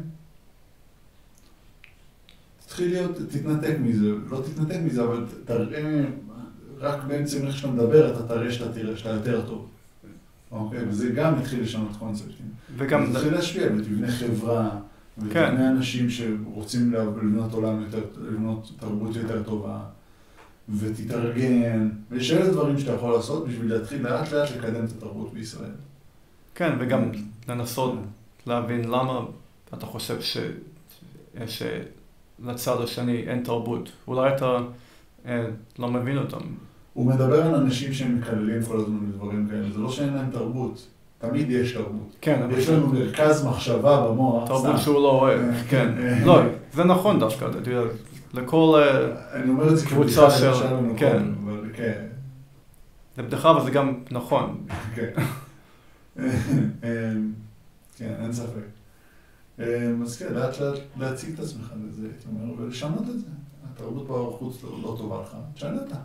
כן, זה כמו, יש אה, פתגם של, של האנרכיסטים שאומרים, אה, If you hate the past, sow the seeds of the future. וזה זה נכון, אם אתה לא אוהב את העכשיו, צריכים לזרוע את הרעיונות הטובים למחר. כן, אני מסכים. אני מסכים עם זה. אוקיי. אמ, next question. אה, האם אנחנו מתנהגים כמו אגואיסטים וצריכים להתחיל להתנצל ולעזוב אותו לנפשו? או-אה, זו שאלה טעונה, אוקיי? כן, אוקיי? זה עצה טעונה. יש לי חבר שהוא כמו אח בגילי, הוא בן, בן 29, אה, כשהתחיל לאחרונה לצאת עם בחורה בת 18, שרק לא מזמן התגייסה. בפעם הראשונה שהוא הביא אותה לישיבה עם החבר'ה והציג אותה, חטפנו קצת שוק, בין היתר בגלל הפערים המנטליים ביניהם. אבל הבלגנו כי חשבנו שזה משהו זמני וכיפי בשבילו. אחרי שהבנו שהם נהיו ביחד רשמית, ניסינו להוריד אותו ממנה. גבר נושק ל-30 והיא לא מבינה כלום מהחיים שלה, עם כל הכבוד. הוא מצדו התעצבן מאוד ואמר שהיא מאוד בוגרת ושכיף להם ביחד בפעם האחרונה. הוא אפילו לא בא לשבת איתנו. הוא מאוד חשוב לי ואני לא רוצה לאבד אותו כחבר בגלל בחורה. מצד שני, קשה לי לאכול את הקשר הזה. האם אני- ושאר אחר מתנהגים כמו אגואיסטים וצריכים להתנצל ולעזוב אותו לנפשו? זה קשה, אה, יש אנשים שונים, אז מי יודע, אולי אה, בת 18 היא יותר מבוגרת מהגיל שלה, מי יודע. זה קשה לה- להגיד אם, אם לא מכירים את ה... כן, את לא- האישה. כן, לא מכירים את הסיטואציה, קשה להבין, אבל אני חושב כל עוד זה חוקי, כן, אז זה ההחלטה חוקי, שלהם, זה- כן. זה לא בחירה שלנו.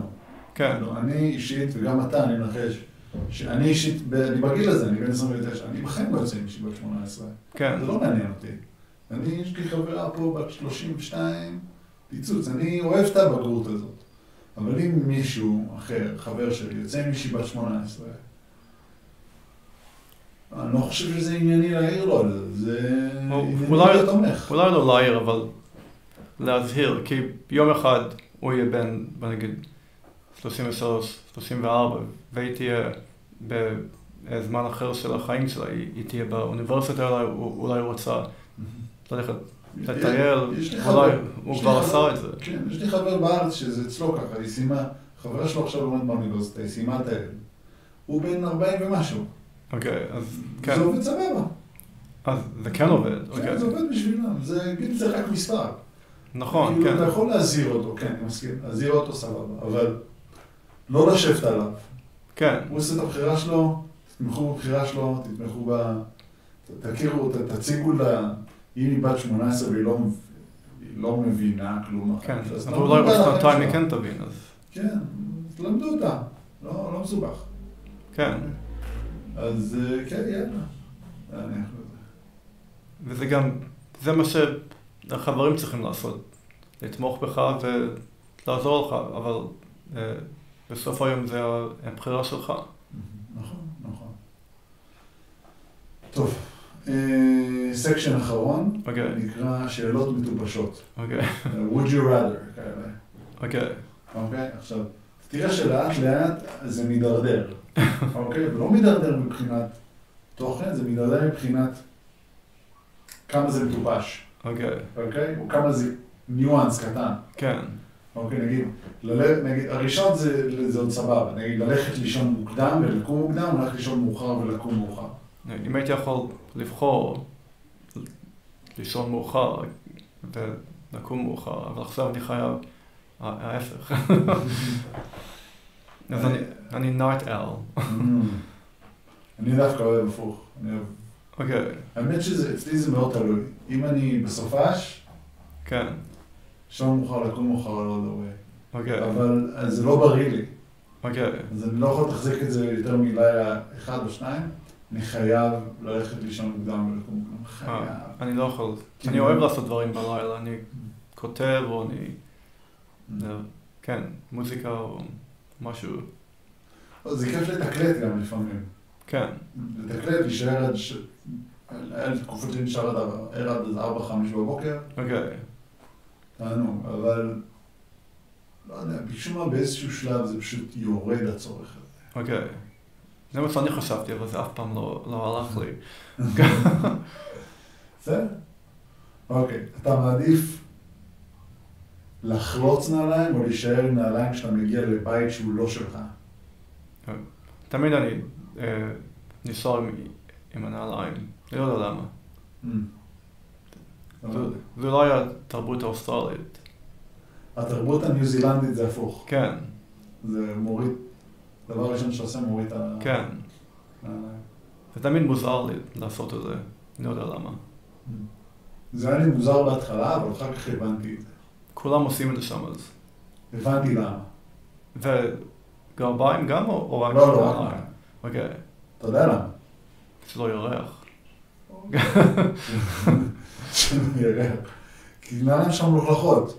אה, אוקיי, אז אתה מגיע, מלכלך את כל הבית, לפעמים יש לך אה, שטיח על הרצפה, אה, או אוקיי, פרקט זה עוד סבבה, יש לך שטיח על הרצפה או משהו כזה, אז אתה מנקה את זה עולם.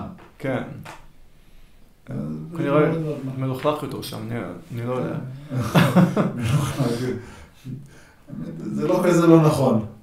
איפה שאני חייתי זה היה קצת יותר מלוכלך מסידני, הייתי אומר. כן. אוקיי.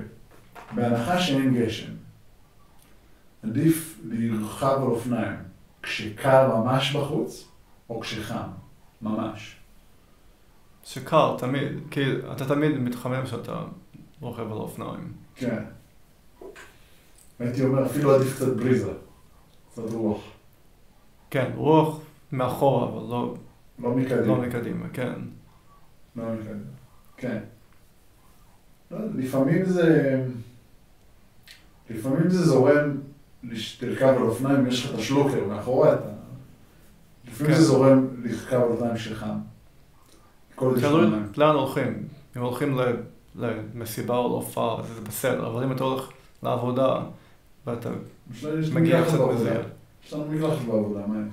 כן, זה עדיין לוקח יותר זמן, ואני אה, אה, רוצה, אה, סיבה נוחות. לא, אה, אה, הכי הרבה זמן לישון, אז אני עוזב בשנייה האחרונה שאני יכול.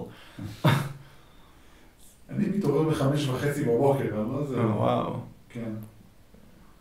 אפילו השמש לא בחוץ. כן, אני- night owl מהצד השני. אוקיי. כן. אה, אחלה.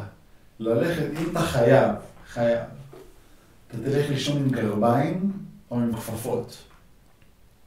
זה או זה. חייב, זהו זה. אני בחורף ישן עם גרביים. פעם אחת אה, אני אה, גרתי במרקוויל והיה לחורף אחד שהיה מאוד קר לפני בערך אה, תשע שנים נראה לי. והיה כל כך קר, אז הייתי חייב עם שניהם.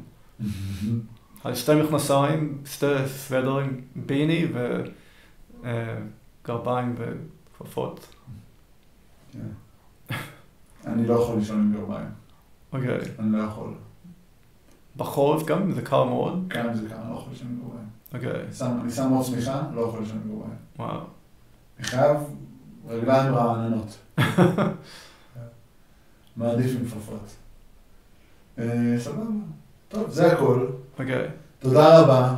תודה רבה לך, אין. בעיה. אה, איפה אפשר למצוא את המאמרים שלך ואת מה שאתה כותב, ואת הספר שלך גם? אה, הכל בגוגל, מי שכותב את השם שלי באנגלית זה יבוא. איך קוראים לספר שלך?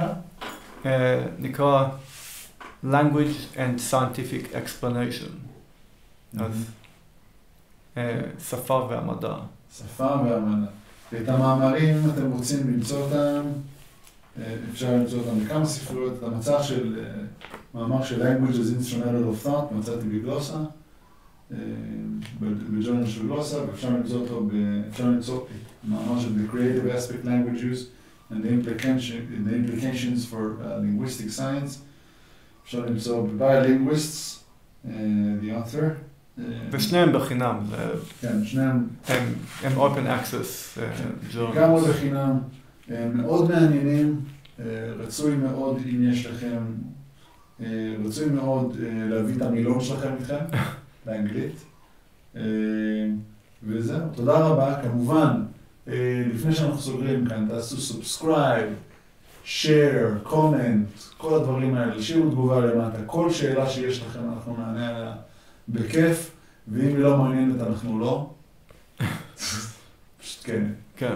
אה, אה, אם אתם רוצים אה, לשלוח לנו מייל עם עצות שלכם, אתם יכולים למצוא את כתובת האימייל שלנו כאן למטה,